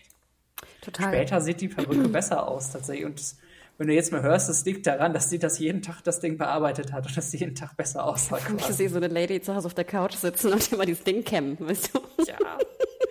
Du, das wird die gemacht. So ähnlich hast du es wahrscheinlich gemacht. Ja, also Perücke, wie gesagt, ich habe da auch wenig Ahnung von, aber mit Echthaar und Co. und gerade mit Grau, also ich schätze mal schon, dass sie mindestens zwei oder drei Varianten haben, falls er da irgendwie Kaffee auf seinen Kopf kippt oder so, weißt du, werden sie schon mehr am Set haben. Aber die sind, also ja. ich weiß, dass mittlerweile auch so Frisur, äh, so äh, auch Perücken halt, wie gesagt, versichert werden von Künstlern. Ja. Ja, noch, noch eine coole Geschichte war ja auch, ähm, wo er auch, da, da musste die Perücke ja 100 Pro auch mitleiden, als er da in, in Joghurt und anderen Sachen, in äh, aka Monstergedärme, da stand am Set und noch so ein bisschen die Geschichte erzählt hat, dass sein Hund irgendwie sich gerade eine Kralle ausgerissen hatte oder so oder eingerissen hatte oder jetzt beim Tierarzt war und er dann da stand und keine, schlechte Laune hatte, so ein bisschen so nach dachte, er hat sich Sorgen um seinen Hund gemacht und so ein bisschen die kleinen Geschichten hinter diesen Sachen. Wenn man diese Szenen dann nochmal sieht, irgendwann finde ich es immer netter, noch diese Hintergrundgeschichte dafür zu sehen. Total. Also Best Dude Cavill, ganz klar. Kommen wir ein bisschen zum Fazit, bevor wir noch ganz, ganz kurz in den Episoden-Spoiler-Teil gehen. Vielleicht fange ich einfach an. Ich habe nämlich überlegt, wie hätte ich's gemacht? Und ich glaube, so hätte ich es gemacht. Ähm, und zwar hätte ich die. Oh ja, verrat mal dein Layout, das würde mich interessieren. Genau, so ganz grob. Ich habe jetzt nicht, ich habe jetzt keine, keine, ähm, wie heißt das, keine Grafik erstellt, aber nur so ganz grob. Ich hätte, wir hatten ja zwei Tage, wir hatten zwei Streams und ich hätte die beiden Streams hm. geteilt nach Serienfans und Gamerfans. Sie haben den witzigerweise ja auch zwei Versionen gemacht. Warum dann nicht gleich so? Ja, so, okay. aber die sind, also nochmal zur Erinnerung, genau, die beiden Streams sind gleich. Also hier Panel ist gleich, beide Panels sind gleich, äh, Geralt of Trivia ist gleich und dann sind aber die Einspieler sozusagen ein Tick anders. Also CDPR-Background mhm. ist ein bisschen anders. Du hast Studio Mill. Ich weiß nicht, ob was dann weggefallen ist dafür, aber sie haben darin halt getweakt. Aber sonst haben sie den Grundaufbau mit den Panels und, und Trivia gelassen. Und ich hätte, glaube ich, am Anfang wirklich angefangen mit den Serienfans. Weil, ne, denke mal dran, mhm. ich denke CDPR, es ging jetzt ja weniger um Next Gen Witcher irgendwann am 19. November für PS5 und Xbox One X. Nein, es ging ja wirklich eigentlich um den, die größte News, die wir hatten an dem ganzen Event, WitcherCon, war ja, wann startet Witcher? 17. Dezember. Und wir mhm. sehen den kompletten Trailer. Ich möchte auch sagen, ich habe es, I called it. In der Konfi. Ja, ich glaube, ich habe dir auch noch ange ich, ich hatte, ich, ich glaube, wir hatten auch nochmal geschrieben, da hatte ich auch nochmal geschrieben, äh, was sie beim Gaming fordern, dass sie wahrscheinlich so eine, eine neue Version, die PS5-Version oder das eine Auffolgestück von genau, Also wir hatten de facto recht, es war, ja. war voraussehbar und dann hätte ich wirklich den ersten Tag, den 19 Uhr Part, also für uns Zeitverschiebung 19 Uhr am Freitag, ähm, hätte ich wirklich gemacht mit Serie. Ich hätte mit Toss a Coin to Your Witcher angefangen, gesungen von, ich weiß nicht, Jeski oder irgendwem anderen. Das erste Panel hätte ich genommen, aber ein bisschen zusammengestaucht. Also statt 30 Minuten hätte ich da locker irgendwie maximal 20 draus gemacht. Ich hätte mhm. die ganzen Gwen-Karten weggelassen. Klar, du kannst Community-Fragen nehmen, kann auch auf Gwen-Look sein, aber ich hätte das ein bisschen runtergespielt, dass es halt kein Con-Moment ist. Dann hätte ich, wenn ich Geralt of Trivia gemacht hätte, was ich nicht unbedingt gemacht hätte, hätte ich die Fragen sehr viel einfacher gemacht, auch für Witcher-Serienkenner. Ich hätte es aber eigentlich weggelassen. Ich hätte nach dem ersten Panel auch angekündigt, Startdatum und Trailer. Ich hätte noch ein mhm. bisschen mehr geteased, was die Monster angeht, vielleicht auch mit Spoilerwarnung, dass man vorspulen kann. Äh, und dann hätte ich noch ein bisschen Background gezeigt, aber Background zur Serie. Also nochmal hier die Stunt-Dudes, vielleicht ein bisschen mehr Set-Design, ähm, Kostüm vielleicht auch. Ne? Sie haben jetzt ja viele Änderungen, Gott sei Dank, durchgeführt in Staffel 2. Mhm. Finde ich, kann man ja auch mal sagen, hey, das hat nicht so gut funktioniert, aber wir machen es jetzt in der zweiten Staffel so und so. Finde ich ja immer ganz sympathisch, wenn man auch zugeben kann, ne? Äh, lief jetzt nicht so optimal. Die Episoden hätte ich noch vorgestellt und dann wirklich mit Cavill geendet und das Ganze auf 1,20 zusammenge 1,30 maximal, 90 Minuten. Und dann, ja, erster Tag. Von der Zeit her. Mh. Zweiter Tag genau andersrum. Ich hätte CDPA in den Vordergrund gestellt. Ich hätte sozusagen hier mit den, mit den Quest-Leuten angefangen. Ich hätte nochmal gesagt, wie toll die Zeit ist. Weißt du, vielleicht ein bisschen nochmal die Chefs, wie sie damals auf der E3 waren, aber ganz, ganz kurz, fünf Minuten. Ich hätte gesagt, hier, Next Gen wird kommen. Ich hätte sogar auch einen kleinen DLC vielleicht angekündigt. Weißt du, hier so Siri in Cyberpunk. Wie geil wäre das bitte? Das, worauf wir Fans seit Jahren warten, ne? Die Siri-Storyline in Cyberpunk. Wie geil wäre das gewesen, wenn da irgendeine, irgendwas zu gekommen wäre, irgendein Special, irgendeine tolle Animation, irgendwas. Dann hätte ich den ganzen CDPA-Kram, dort hätte ich auch Dark Horse, die Kickstarter, die Comics, die Figuren, die was auch immer alles untergebracht. Und am Ende hätte ich trotzdem mit Cavill geendet, komplett, weil das einfach, weil er ein geiler Gamer-Nerd ist. Auch 90 Minuten, dann. Du musst ja vor allen Dingen die Leute noch dran halten. Also im Grunde warten ja auch alle dann hauptsächlich, wenn sie, so haben sie ihn ja auch angekündigt letzten Endes, ne? Von daher, äh, ne, immer, er kommt, er kommt, bald ist er da, noch eine Stunde bis zum nächsten Inter bis zu einem Interview. Da haben sie sogar auch eingeblendet, sogar teilweise, meine ich. Mit, mit in so und so vielen Minuten oder so kommt das Interview. Von daher, ja, damit definitiv aufhören, weil du willst die Leute so lange wie möglich dran halten. Und ich weiß jetzt nicht, ob die Gamer-Dudes wirklich sich so sehr freuen auf Cavill, aber ich hätte es trotzdem gemacht, weil er einfach ah, so sympathisch ist. Star Power, genau. denke ich, allein. Absolut. Doch. Dann hätte ich sogar, ich hätte vielleicht sogar noch ihn irgendwie ein Level äh, von Witcher spielen lassen oder so, oder irgendwas Witziges. Oder ihn irgendwie, ich weiß nicht, eine Figur gegeben von Geralt. Oder weißt du, irgendwas Witziges hätte ich noch mit ihm und Geralt und dem Game gemacht. I don't know. Ich hätte, oder ich hätte man hätte, ihn, man hätte dann noch ein bisschen was machen können, ja. Weißt du, dass du vielleicht auch eine, eine Geralt-Variante siehst, die das Gesicht hat von, von Cavill? Stell mal vor, Cavill hätte so überraschungsmäßig spielen können, sich selbst als Geralt. Muss man mal fragen, wie, wie, wie gut kann man das, äh, kann man sowas machen? Aber einerseits, man hätte mit, man hätte ihn und das Spiel definitiv, gerade weil er so, so viel Lust auf das Spiel hat und erzählt hat davon, man hätte ihn bestimmt damit noch ein bisschen verbinden können, denke ich auch. Und dann hättest du zwei Streams gehabt, die sozusagen ganz klar für die Serienpeeps, für die Gamer-Peeps, beide wären happy gewesen und beide hätten sozusagen gegenseitig nochmal luschern können in den anderen Revieren. Und wir beide hätten beides geguckt. Und wären auch mit drei Stunden rausgegangen und wären, glaube ich, weniger verwirrt gewesen. Ja, sie haben viel Mischmasch gemacht, ja. Aber das ist wahrscheinlich auch die Idee dahinter gewesen, dass sie das Ding einfach zusammengepackt haben, weil sie gesagt haben, wir holen alle gleichzeitig ab. Und das Was kannst du ein schwieriger Balanceakt ist, ja. Wie hättest du es gebaut, wenn du die Wahl gehabt hättest? Auch schwierig zu sagen. Ich hätte es definitiv gestaucht auch. Ich hätte es auch auf anderthalb mindestens runtergehauen, denke ich mal. Ähm, hm, ich meine, das Panel kann man definitiv kürzer machen, aber ich, das, ich bin generell nicht so ein Fan von Panels. Das Problem an so einem Panel ist ja halt eben, dass du, was wir auch schon gesagt haben, diese Con- und Fragen-Überraschungsmomente nicht hast. Die hätten irgendwie sich Twitter-Fragen spontan raussuchen können oder sonst. Man, man hätte das Ding etwas spontaner gestalten können. Das hätte ich vielleicht versucht. Letzten Endes. Ne? Man, du kannst ja immer noch jemanden haben, der die Sachen davor filtert aber vielleicht auch die Schauspieler nicht unbedingt briefen auf die Fragen, damit die spontan antworten. Ja, oder generell das Ding live machen. Also ich glaube, es war ja nicht ja. live, es war ja eine Aufzeichnung. Ja, ja, das ja? war definitiv vorher aufgezeichnet. Das denke ich auch. Ähm, ja, sonst hast du bei deinen Stauchungen, finde ich, kann ich schon bei den meisten, kann ich, kann ich bei den meisten übereinstimmen, ein paar kleine Sachen raus. Ähm, man hätte es natürlich auch in Game, in, ähm, wenn du es in einem, ähm, einem Rutsch machst, in Gaming-Teil und ähm, in Serienteil unterteilen können, dass du dann zwischendurch eine Dreiviertelstunde den Gaming-Teil machst. da gehst du natürlich in Gefahr, dass du ein bisschen die, die ähm, TV-Zuschauer verlierst. Und das ist halt, auch genau deswegen meine ich, mein, ist es schwierig, es in einem zu machen, tatsächlich. Deswegen ist es halt auch eine Kollabo, die geht, aber ich hätte entweder ganz wenig, eher wenig Gaming reingemacht, tatsächlich, selbst als Gamer, muss ich sagen. Wenig Game wie nötig, weil es eher, du hast eine größere Audience an Leuten, die jetzt ähm, sich über das die Serie informieren wollten, weil das ja auch die größten Informationsgehalte waren, letzten Endes. Und wie du sagtest, die Überschneidung von Serienfans, die auch das Game gespielt haben, sind, glaube ich, kleiner als Gaming-Fans, ja. die auch die Serie geschaut haben. Je nachdem, was ich halt auch an Inhalten habe und was ich jetzt gehabt hätte oder andere neue Inhalte gehabt hätte, je nachdem, was ich natürlich auch zur Verfügung habe, kommt darauf an, wie man es dann designt.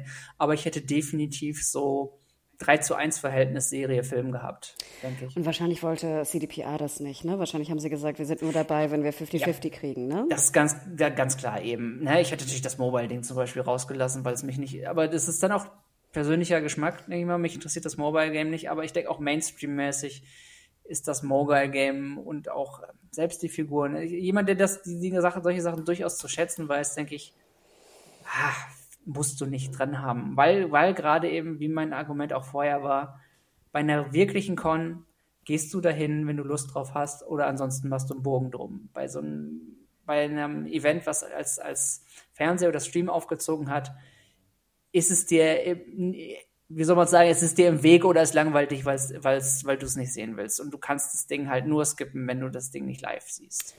Gebe dir hundertprozentig recht. Schreibt uns gerne da draußen, wie euch die WitcherCon gefallen hat, äh, unter podcast.serienjunkies.de oder wie ihr vielleicht diese beiden Streams äh, in einem oder in zwei, wie ihr sie aufgeteilt hättet. Finde ich eine sehr spannende Frage und vielleicht generell das Fazit.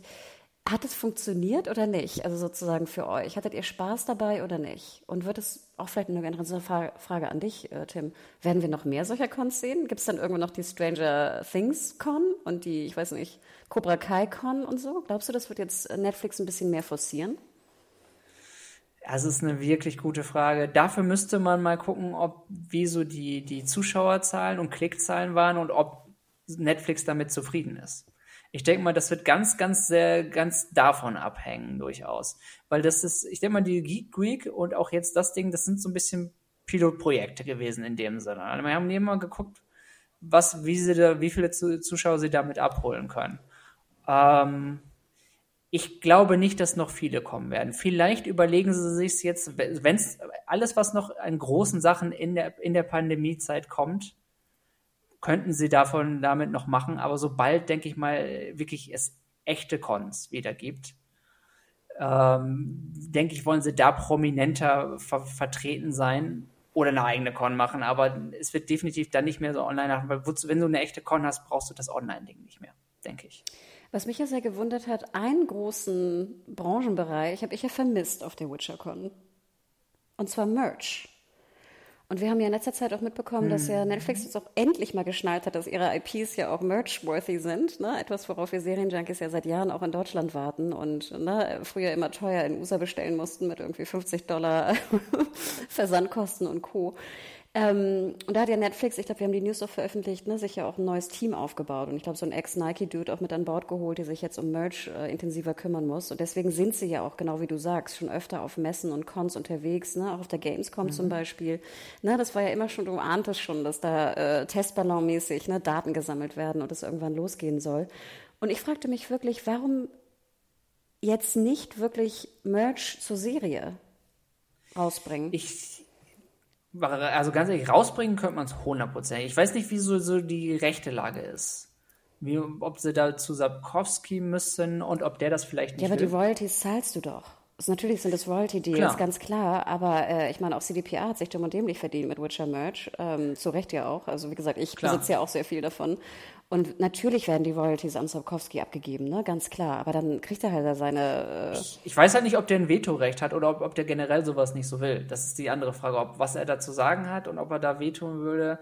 Wenn man die Möglichkeit hat, würde ich es auf jeden Fall machen. Den wirst du los, ganz ehrlich, ohne Probleme. Äh, was man ja auch vor allen Dingen, weißt du, wie du kannst die Dinger so wunderbar bewerben. Mach doch einfach mal. Äh, die Leute sollen Twitter fragen, was auch immer, irgendwas Interaktives, wo die Leute sich beteiligen können Und dann hat einer eine Chance, äh, ein Replika von einem der Silber-Witcher-Schwerter zu gewinnen. Oder, weißt du, irgendwie so ein original geschmiedetes Ding, was ja sonst einmal sauteuer ist, was man sich selbst vielleicht nicht kaufen könnte, aber wo es vielleicht billigere Replikas von gibt.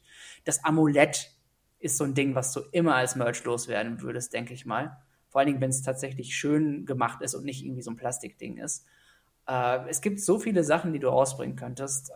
Sie haben, ich meine, ich würde ich würde ja fast schon ähm, manche Sachen, die sie da hatten als, als halber Merch, das Comic ist fast schon Merch für mich, diese, diese nee, Geschichte. aber jetzt zurück zu, zu Netflix, sorry, wenn ich einmal unterbreche. Also wie gesagt, wir wissen, dass es Merch en masse gibt, aber nochmal, ja. ne, Netflix, deswegen glaube ich, ist ja diese Con-Manie, die sie gerade so testen im Testballon, wie du sagtest, ja auch so wichtig, weil wenn sie nämlich in Merch gehen wollen, ist das natürlich die einfachste Variante, auch Merch loszuwerden. Ich meine, klar, sie haben eine eigene mhm. große Plattform, logisch, wäre noch am einfachsten, aber sozusagen, ich glaube, deswegen ist da dieser Geek ne, dieser Geek-Faszination momentan auch so groß bei Netflix, weil sie natürlich in dieses sehr lukrative Geschäft auch mit einsteigen wollen.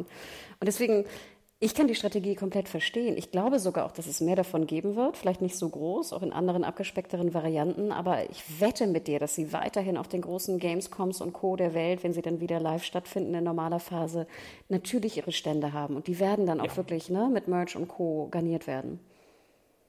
Davon würde ich auch ausgehen, auf jeden Fall. Also, dann schreibt uns gerne, was ihr davon haltet, an podcast.serienjunkies.de. Und jetzt müssen wir noch ganz, ganz kurz, ich weiß, es ist furchtbar lang, wir machen es wie die WitcherCon, zu lang, äh, in die Episodentitel gehen. Denn kurz am Anfang, schon relativ früh, haben wir auf einmal einfach eine Überblendung gesehen, auch mit dem schönen Ton übrigens, ne, von Witcher Gamer. Wenn du was war das, wenn du einen Quest abgeschlossen hast, ne? War das der Ton? Ja. Das waren immer die Überleitungen. Ich glaube, jedem Gamer geht da so das Herz auf, ne? Wenn er irgendwie sich durch 500 Quests ge gespielt hat. Aber auf einmal kamen da irgendwelche Texte, also äh, Wortmischungen äh, und dann mit einem gewissen Logo dazu. Und dann habe ich später erst geschnallt, dass das die Episodentitel sind. Hast du das sofort geschnallt? Äh, ich habe ich hab erst gedacht, das sind irgendwie dass sie irgendwie Kapitel jetzt anstimmen, wenn, äh, zu denen sie jetzt was erzählen wollen oder ne, die, das irgendwie so das, das Motto des, des nächsten Segments ist. beim, beim zweiten habe ich mir langsam gedacht, okay, nee. dann, das, das, sind, das ist dann doch was anderes. Und ja, also ich, ich habe auch erst gebraucht. Beim ersten habe ich es definitiv noch nicht gerafft, aber jetzt, dann, dann ging es ja. Das fand ich so ein bisschen komisch. Sag doch einfach so als Moderation. So, und jetzt kommen die Episodenteile, ja, ne? Und, das werden sie machen. Ja, so, und schwupp, gut ist. So einfach. Also ich denke, da waren viele auch verwirrt, aber wir haben auch gesehen, also wir gehen jetzt ein bisschen ins Spoiler-Teil und spoilern ganz, ganz bisschen die, die Bücher, aber wirklich minimal. Also nicht, Leicht, ne, ja. nichts, wo ihr Angst haben müsst als Nicht-Kenner der Bücher. Und zwar wird die erste Folge, also die 201, A Grain of Truth heißen. Äh, ein, eine Übernahme eines äh, Kapitels äh, oder eines, eines, einer Kurzgeschichte aus Der letzte Wunsch hatten wir auch schon in der ersten Staffel, dass teilweise die ähm, Geschichtsnamen auch komplett übernommen wurden. Die deutsche Übersetzung ist ein Körnchen Wahrheit. Und ich glaube, das können wir auch schon verraten, anhand der Castliste wussten wir das ja auch sehr schnell, das ist diese Schöne und das Biest Anlehnungsgeschichte mit Nevellen ne, und Verena. Ähm, mhm. die auch gecastet ja. wurden. Und ich glaube auch hier, ich habe es nur nochmal aufgeschrieben, Christopher Hugh, apropos Game of Thrones, ne, wird äh, Nevellen auch spielen. Ähm, nicht meine liebste Kurzgeschichte, aber eine sehr, sehr gute. Klar, auch Fan-Favorite so ein bisschen. Finde ich interessant, dass Sie jetzt in der 201 gleich mit einer so einer abgeschlossenen Kurzgeschichte beginnen. Ja, das ist jetzt nicht unbedingt, ähm, passt jetzt nicht zwangsläufig. Ich meine, sie haben ja eh eine Timeline gehabt, die viel hin und her gesprungen ist.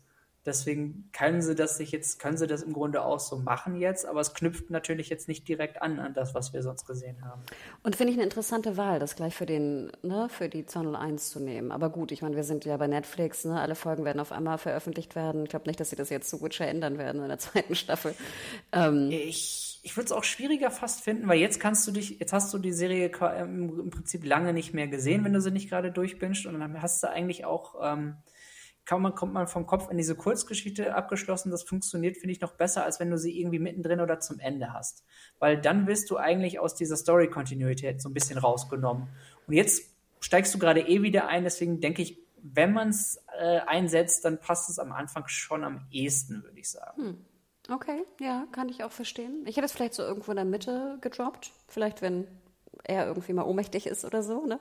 Eine Rückerinnerung. Kommt, kommt ne? drauf an, was sie natürlich haben. Ne? Das kann man immer, immer einbinden, Ne? je nachdem, was man an Material und Folgen hat. Ja. Ähm, aber ja, also auf jeden Fall interessant. Ich glaube, ne, auch bekannt, dass wir ja vom Finale nicht ganz so überzeugt worden äh, waren, der Schlacht von Zodden. Vielleicht echt ganz schön, wie du sagst, so ein bisschen, ne, alle abholen, Basic, worum geht's, ne? Geralt löst einen Fall, ne? Ein Quest, wie wir so schön sagen, und gut ist. Genau. Zweite Folge Cam Morhan, ne? Wir sehen dann auch natürlich Vesemir, wir sehen äh, die neuen Witcher, also Eskill, Lambert und Cohen. Ähm, Freue ich mich drauf. Ich liebe diese, diese Witcher- Witcher-Gang und ich liebe generell auch diese, diese Witcher-Geschichten ähm, und freue mich drauf. Ja, ja, wie gesagt, das, nachdem sie jetzt uns einen kleinen äh, Teaser von Cameron ja gegeben haben, wie sie es da so vom Setdesign her ist es, äh, Cameron ist ein, ist ja auch ein zentraler Angelpunkt, nicht nur für ähm, im, im Lore für die, für die Witcher selbst, sondern auch für die Geschichte letzten Endes. Man kehrt immer mal wieder in den Spielen, ist, ist Cameron, ich glaube, es ist der zweite Teil, der in Cameron startet. Ich habe den zweiten nie gespielt, aber ich habe, glaube ich, mehrere Let's Plays gesehen und genau, es beginnt mit diesem, Ja, mit diesem also- Dings, was da, dieses, was ist das, nicht Leguan, sondern dieses grüne Ding, was da überfällt. Genau, wenn wenn wenn, es im dritten nämlich nicht, nicht direkt vorkommt, dann ist es definitiv der Beginn von dem zweiten, der, der einen Großteil in Cameron spielt. Äh, es ist, ich freue mich einfach auch drauf, genau, die, die Witcher-Gang zu sehen, die Gemeinschaft der Witcher, das ist ja auch was, was man sowohl als Spieler als auch sonst in den, in den Serien, ne, der Witcher, äh, Geralt ist ja immer, ist ja im Grunde immer ein Einzelgänger, wenn man es so mitkriegt. Allein eben, weil er so ein Mutant ist und von den, von den Leuten auch oft ausgegrenzt wird dadurch, ist er natürlich ein Einzelgänger. Und es ist interessant zu sehen, dass er tatsächlich noch ne, so eine Art Zuhause hat und dann und eine Familie hat letzten Endes. Und Familie ist ja auch das, was sie betont haben, so ein bisschen auch während den Panels, dass das eine, einer der großen Faktoren ist, den sie thematisieren wollen in dieser Staffel. Ja, es gehört jetzt aus einem guten Ton, ne? dass jeder sagt, wir sind eine Familie. Mir geht es schon wieder auf den Geist. Aber kurze Klammer, ich finde ja diese Rückbezüge manchmal zur, zu den Games ganz schön. Ich finde sie manchmal nerven sie mich auch. Es gibt aber eine Geschichte in Cam Morhan mit den Witcher-Dudes, die ich zu gerne sehen würde aus dem Game. Und das ist kein großer Spoiler, aber es gibt eine Szene, wo die Witcher-Dudes sich alle betrinken. Und, dann, danach sich sozusagen verkleiden und äh, eine gewisse Mechanik benutzen von, von Jennifer ähm, oder von einer anderen, ich glaube, es ist sogar von Jennifer direkt. Ich würde ja so gerne diese Szene sehen. Mal gucken, was sie da vor uns äh, auf dem Kasten haben, je nachdem.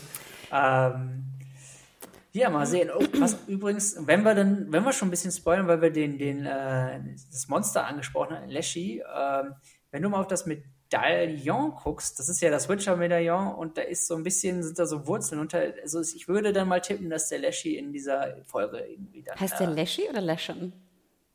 äh, so, der englische Begriff war Leshy, Ach, wirklich? Aber im Spiel heißt er Leshen. Ah, okay, deswegen. Oh, wie süß. Ja, echt, das klingt voll niedlich. Der kleine Leshy. ja, genau. Aber das war ja auch ganz interessant, ne? Dann, aber wo ich Ja. mich immer fragte, ich dachte immer, die, die, ich sag jetzt Leschen weiter, sorry, die Leschen sind einfach im Wald und machen da so ihr Ding. Ich würde jetzt gar nicht denken, Ja. dass sie jetzt Cam Morhan angreifen. Wahrscheinlich, ich würde es auch nicht denken, aber vielleicht ist das jemand, der im Wald unterwegs ist. Und dann, ja, also wahrscheinlich sind die stationiert auf Kamorm und irgendwem passiert beim Training oder was auch immer was im Wald. Ja, Siri trainiert im Wald oder so in der, in der Richtung. Da, da gibt es ja viel, was man machen kann, das stimmt. Apropos trainieren, ne? Natürlich geht es jetzt auch um die Ausbildung von Siri, ne? Ich glaube, wir Spiele und auch Buchkenner sind so ein bisschen verwirrt, wie alt Siri schon ist, ne? Im, in, im Buch und auch in den Games ist sie natürlich sehr viel jünger, also eher so sechs, sieben, acht, ne? Sowas in dem Dreh. Ähm, hat mich schon ein bisschen verwirrt. Ich habe mich dann aber auch ein bisschen gefreut, wie ich Geralt sah mit seinem Schwert, wie er auf diesen Pfeilern rumhüpfte, wo ich dachte, ach, das kennen wir ja aus dem Game. Start von äh, Witcher 3. Ja, ja es, ist, es wird auf jeden Fall eine Montage geben, irgendwann bestimmt. Je nachdem. Dann, glaube ich, der Titel, der mich am meisten überrascht hat, äh, Episode 4, Redanian Intelligence. Wir wussten natürlich, dass Dijkstra... Wir sind noch bei drei vorher. Ach so, ich dachte wegen, Ja. wegen Siri, ne? Also What is Lost, ich denke mal, es wird um Siri gehen. Wir haben auch die Schwalbe gesehen am Anfang als Logo. Exakt, ja, ne? genau. Also, sorry, ich bin dann schon ein bisschen weiter gehüpft, ne, auf mein äh, Training. Aber ja, du hast es sehr kurz und knapp und treffend, glaube ich, für zusammengefasst. Das stimmt nämlich.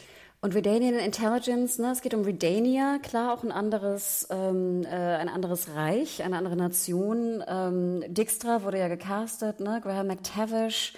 Wir sehen auch den äh, Kö König, ne, Wisemir, hier Ed Birch.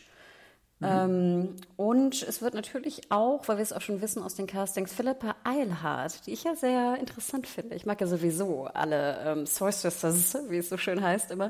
Ja. Ähm, sehr, sehr gern. Und ich liebe sowieso auch diese ganze, diese, diese ganze, Versch die, teilweise auch Verlogenheit, aber diese ganze, sag ich mal, diese Intrigen generell unter den ähm, äh, Magierinnen ist wirklich mit Abstand auch neben Siri und Jennifer eins meiner liebsten Geschichten. Und äh, ja, ich denke, wir werden in Redania sehr viel mitkriegen von, von Spionagegeschichten, oder? Was denkst du?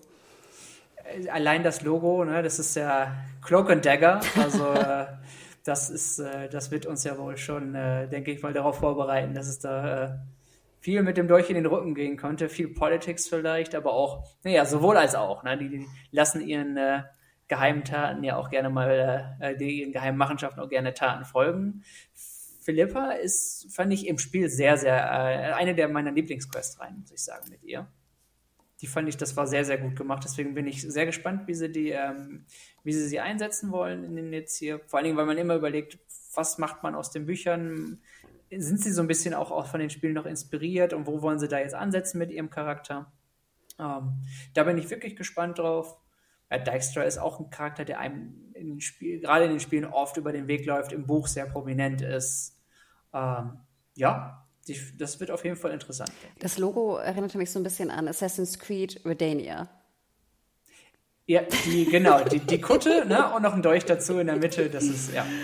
Ne, Folge 5 wird heißen Turn Your Back, wo ich jetzt gar nicht so viel mit anfangen konnte, aber ich schätze mal, es wird irgendeinen Twist geben, wo vielleicht Gerald, Siri, Jennifer, irgendwer wen ne, in den Rücken fällt oder sowas, mhm. würde ich schätzen. Dann habe ich sehr gelacht bei Folge 6, Dear Friend. Ja, ne. Ähm, mein lieber Freund. Erstmal, erstmal habe ich das Logo gesehen und nichts drauf erkannt. Was siehst du darauf? Oh Gott, das weiß ich gar nicht mehr, wie das Logo aussah. Muss ich nochmal zurückgehen, glaube ich. Ähm, was sah man es denn ist, ungefähr? Ich, das ist, das, das, birgt, das ist meine aufrechte Frage. Ich, ich weiß es nicht. Ist es eine Hand? Ist es ein Feuer? Ach, war das diese so eine kleine, wie so eine Krüppelhand, die so nach oben zeigte? Ja, ah, genau. Ja. Ja, ich dachte, ist, das wäre sozusagen wie eine Magierhand, weißt du? Also eine, wenn ich mir vorstelle, Jennifer macht einen Zauberspruch und da kommt irgendwie eine Flamme aus ihrer Hand. Ja, ja, okay, okay. Ja, das, das, das könnte, jetzt, jetzt so, das ist wie so ein abstraktes Bildraten, aber ja, das könnte ich jetzt auch sehen, wo du sagst. Genau, denn Dear Friend, also können wir ja kurz erzählen, ist auch, glaube ich, äh, nicht zu großer Spoiler, aber diese Liebesgeschichte zwischen Gerald und Jennifer ist natürlich eine sehr lange und sehr, ne, will they, won't mhm. they, und dann sind sie zusammen und sie sind nicht zusammen und es gibt halt einen sehr witzigen Brief, den Gerald irgendwann sehr, sehr clumsy, muss man fast sagen, sorry für das äh, Englische, ähm, Jennifer schreibt und er, er beginnt diesen Brief halt mit, äh, lieber Freund. ja. Das ist, äh, er ist, äh, man, man, er ist ja sonst nicht der Mann der großen Worte und das wird also, es wird auch nicht auf Papier eloquenter. Nein. Auch wenn, wenn ihr sagt, Garrett ist ja durchaus ein intelligenter Charakter, nur ähm, er ist wortkarg und ist kein Wortjongleur, sagen wir es mal so. Und man liest dann, es sind wirklich Momente, wo ich laut gelacht habe im Buch, weil du dann immer wieder die ja. Briefe liest halt von Jennifer, die dann immer sagt, ne, so hier mein lieber Freund, ne, was denken wir denn darüber? Da du ja mein Freund bist, können wir ja das und das und so. Also sie lässt da auch nicht locker, ne? Also das äh, wird auch nicht verziehen. es ist ja auch äh, sehr eigen, was er da macht. Und dann haben wir zuletzt noch äh, Volethmer. Ich hoffe, ich spreche es richtig aus. Das Elbische oder Elfische, wie auch immer wir es äh, sagen, konnte ich im ersten Moment nicht viel mit anfangen. Ich musste auch noch mal nachgucken, was das bedeutet und habe es dann auch erst quasi gefunden. Ähm, die Übersetzung wäre Deathless Mother. Also, tja, wie übersetzt man denn da auf Deutsch Deathless? Unsterblich? Hm, wahrscheinlich, ne? Auf eine Würde ich am ehesten sagen. Unsterbliche Mutter. Ähm, das wird ähm, möglicherweise mit Siri zu tun haben. Äh, von der Ecke her. Es, ähm, es gab dazu, also was, was, warum ich es einordnen kann, es gab ein Casting Call vor einer Zeit dazu. Und da gab es ein bisschen eine Beschreibung, die dann wahrscheinlich von die ähm, Deathless Mother beschreibt. Da ist es eine, eine alte, weißhaarige Frau und die eigentlich ein, ähm, Dämon ist, der sich ähm, von den dunkelsten und äh, tiefsten ähm, Leidenschaften und Verlangen der Menschen nährt. So, und das ist nämlich das, was ich jetzt erwarte. Ganz genau, wie, wie man es einordnen ist, kann ich, könnte ich jetzt auch nicht genau sagen. Ähm, ich würde ja vermuten, dass man da natürlich sehr intensiv dann auf die potenziellen Kräfte von Siri eingeht. Wahrscheinlich, ja. So, sonst hätte ich immer gesagt, das ist, hört sich wie eine Monstergeschichte an, aber ich glaube, dass wir nicht so ein Monster of the Week erleben werden, generell.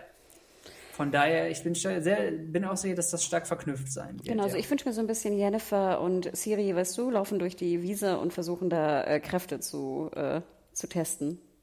Also, ne? Und, und es muss ja, weil es Folge 7 ist, schon irgendwie aufs Finale hinausgehen. Ja? Genau, denn Folge 8 äh, ist Top Secret, stand auch wirklich explizit da. Ne? Ganz, ganz, ganz ja. Top Secret. Ähm, wissen wir noch nicht, wie der Titel ist. Ich denke mal, sie werden leider wieder irgendeine Kampfszene machen wollen was ich immer finde, brauche ich nicht in der Serie. Ich finde ja auch meist schöner, wenn man nicht im Finale die Kampfszene hat, sondern nachher noch die Auflösung des Kampfes sozusagen miterlebt. Aber wer weiß, vielleicht hast du doch recht und es wird der Kampf dann schon in Folge 7 passieren und in 8 wird dann der, der Aftermath be behandelt werden. Schauen wir. Ist alles möglich, ne? kann man natürlich jetzt noch nicht sagen. Oder wie gesagt, 7 ist das Setup für 8 und was in 8 passiert, können wir natürlich noch nicht genau sagen. Von daher, ja, ist alles möglich, lassen wir uns überraschen. Ist ja auch nicht schlecht. Genau, und ich würde mich natürlich auch freuen, also wenn ihr uns schreibt, ob ihr euch freut. Ich denke, wir beide werden uns freuen und schauen wir mal, ob wir vor Weihnachten wieder die Screener kriegen und noch einen Podcast dazu aufnehmen. Würde mich ja immer freuen. Ich mag das ja wahnsinnig gern, dann auch über Weihnachten Serien zu bingen und Podcasts zu hören. Ähm, aber wie gesagt, also schreibt uns gerne podcast.serienjunkies.de. Am 17. Dezember kommt die zweite Staffel und äh, währenddessen hört ihr natürlich auch und lest die, die Casting News auf serienjunkies.de und Co. Ähm, ja, Tim, das war's. Mehr habe ich nicht. Hast du noch irgendeinen Punkt? Ich glaube, wir haben, wir haben einen ganz guten Umfang dazu da rausgekriegt. Von daher, ja. Genau, vielleicht noch kurze Info. Ähm, normalerweise würde ich ja sagen, also wo kann man dir auf Twitter und Co. folgen? Das kann man unter @quacklesays. Genau, mit Q-U-A, ne? Ja. Äh, ich kämpfe weiterhin mit dem deutschen und auch amerikanischen Twitter-Support, da äh, am 1. Juli mein Twitter-Account gehackt wurde. Spaßige Geschichte und nicht ganz so einfach, wie man denkt. Ähm, ja, schauen wir mal. Also das geht jetzt auch in die, in die folgende Meldung und Co. Aber wundert euch nicht, wenn da irgendein komischer Dude irgendwelche T-Shirt äh, postet. Äh, okay, die, die T-Shirts, ja. ich, äh, ich bin's nicht, glaubt mir. Ähm, ich esse auch nicht so gern Pizza, also das war schon nicht ich. Also denkt immer dran, ihr könnt auch gern rückwirkend gucken. Er scheint auch ein großer Witcher-Fan zu sein, denn das postet er auch. Ist alles ein bisschen spooky. Ich habe aber gerade noch einen anderen Account von mir äh, regeneriert. Ich wusste gar nicht, dass ich den habe. Und zwar Hannah Huge als Handle in einem.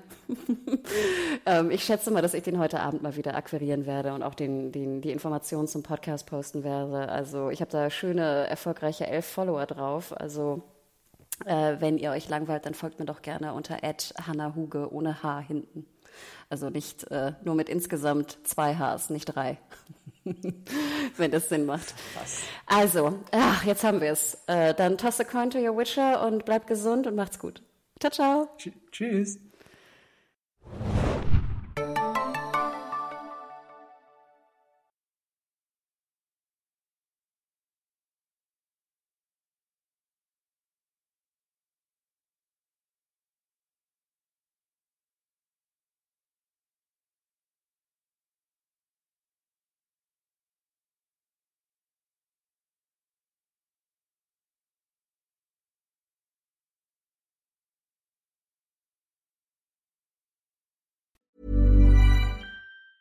Hey, it's Danny Pellegrino from Everything Iconic. Ready to upgrade your style game without blowing your budget? Check out Quince. They've got all the good stuff, shirts and polos, activewear and fine leather goods, all at 50 to 80% less than other high-end brands.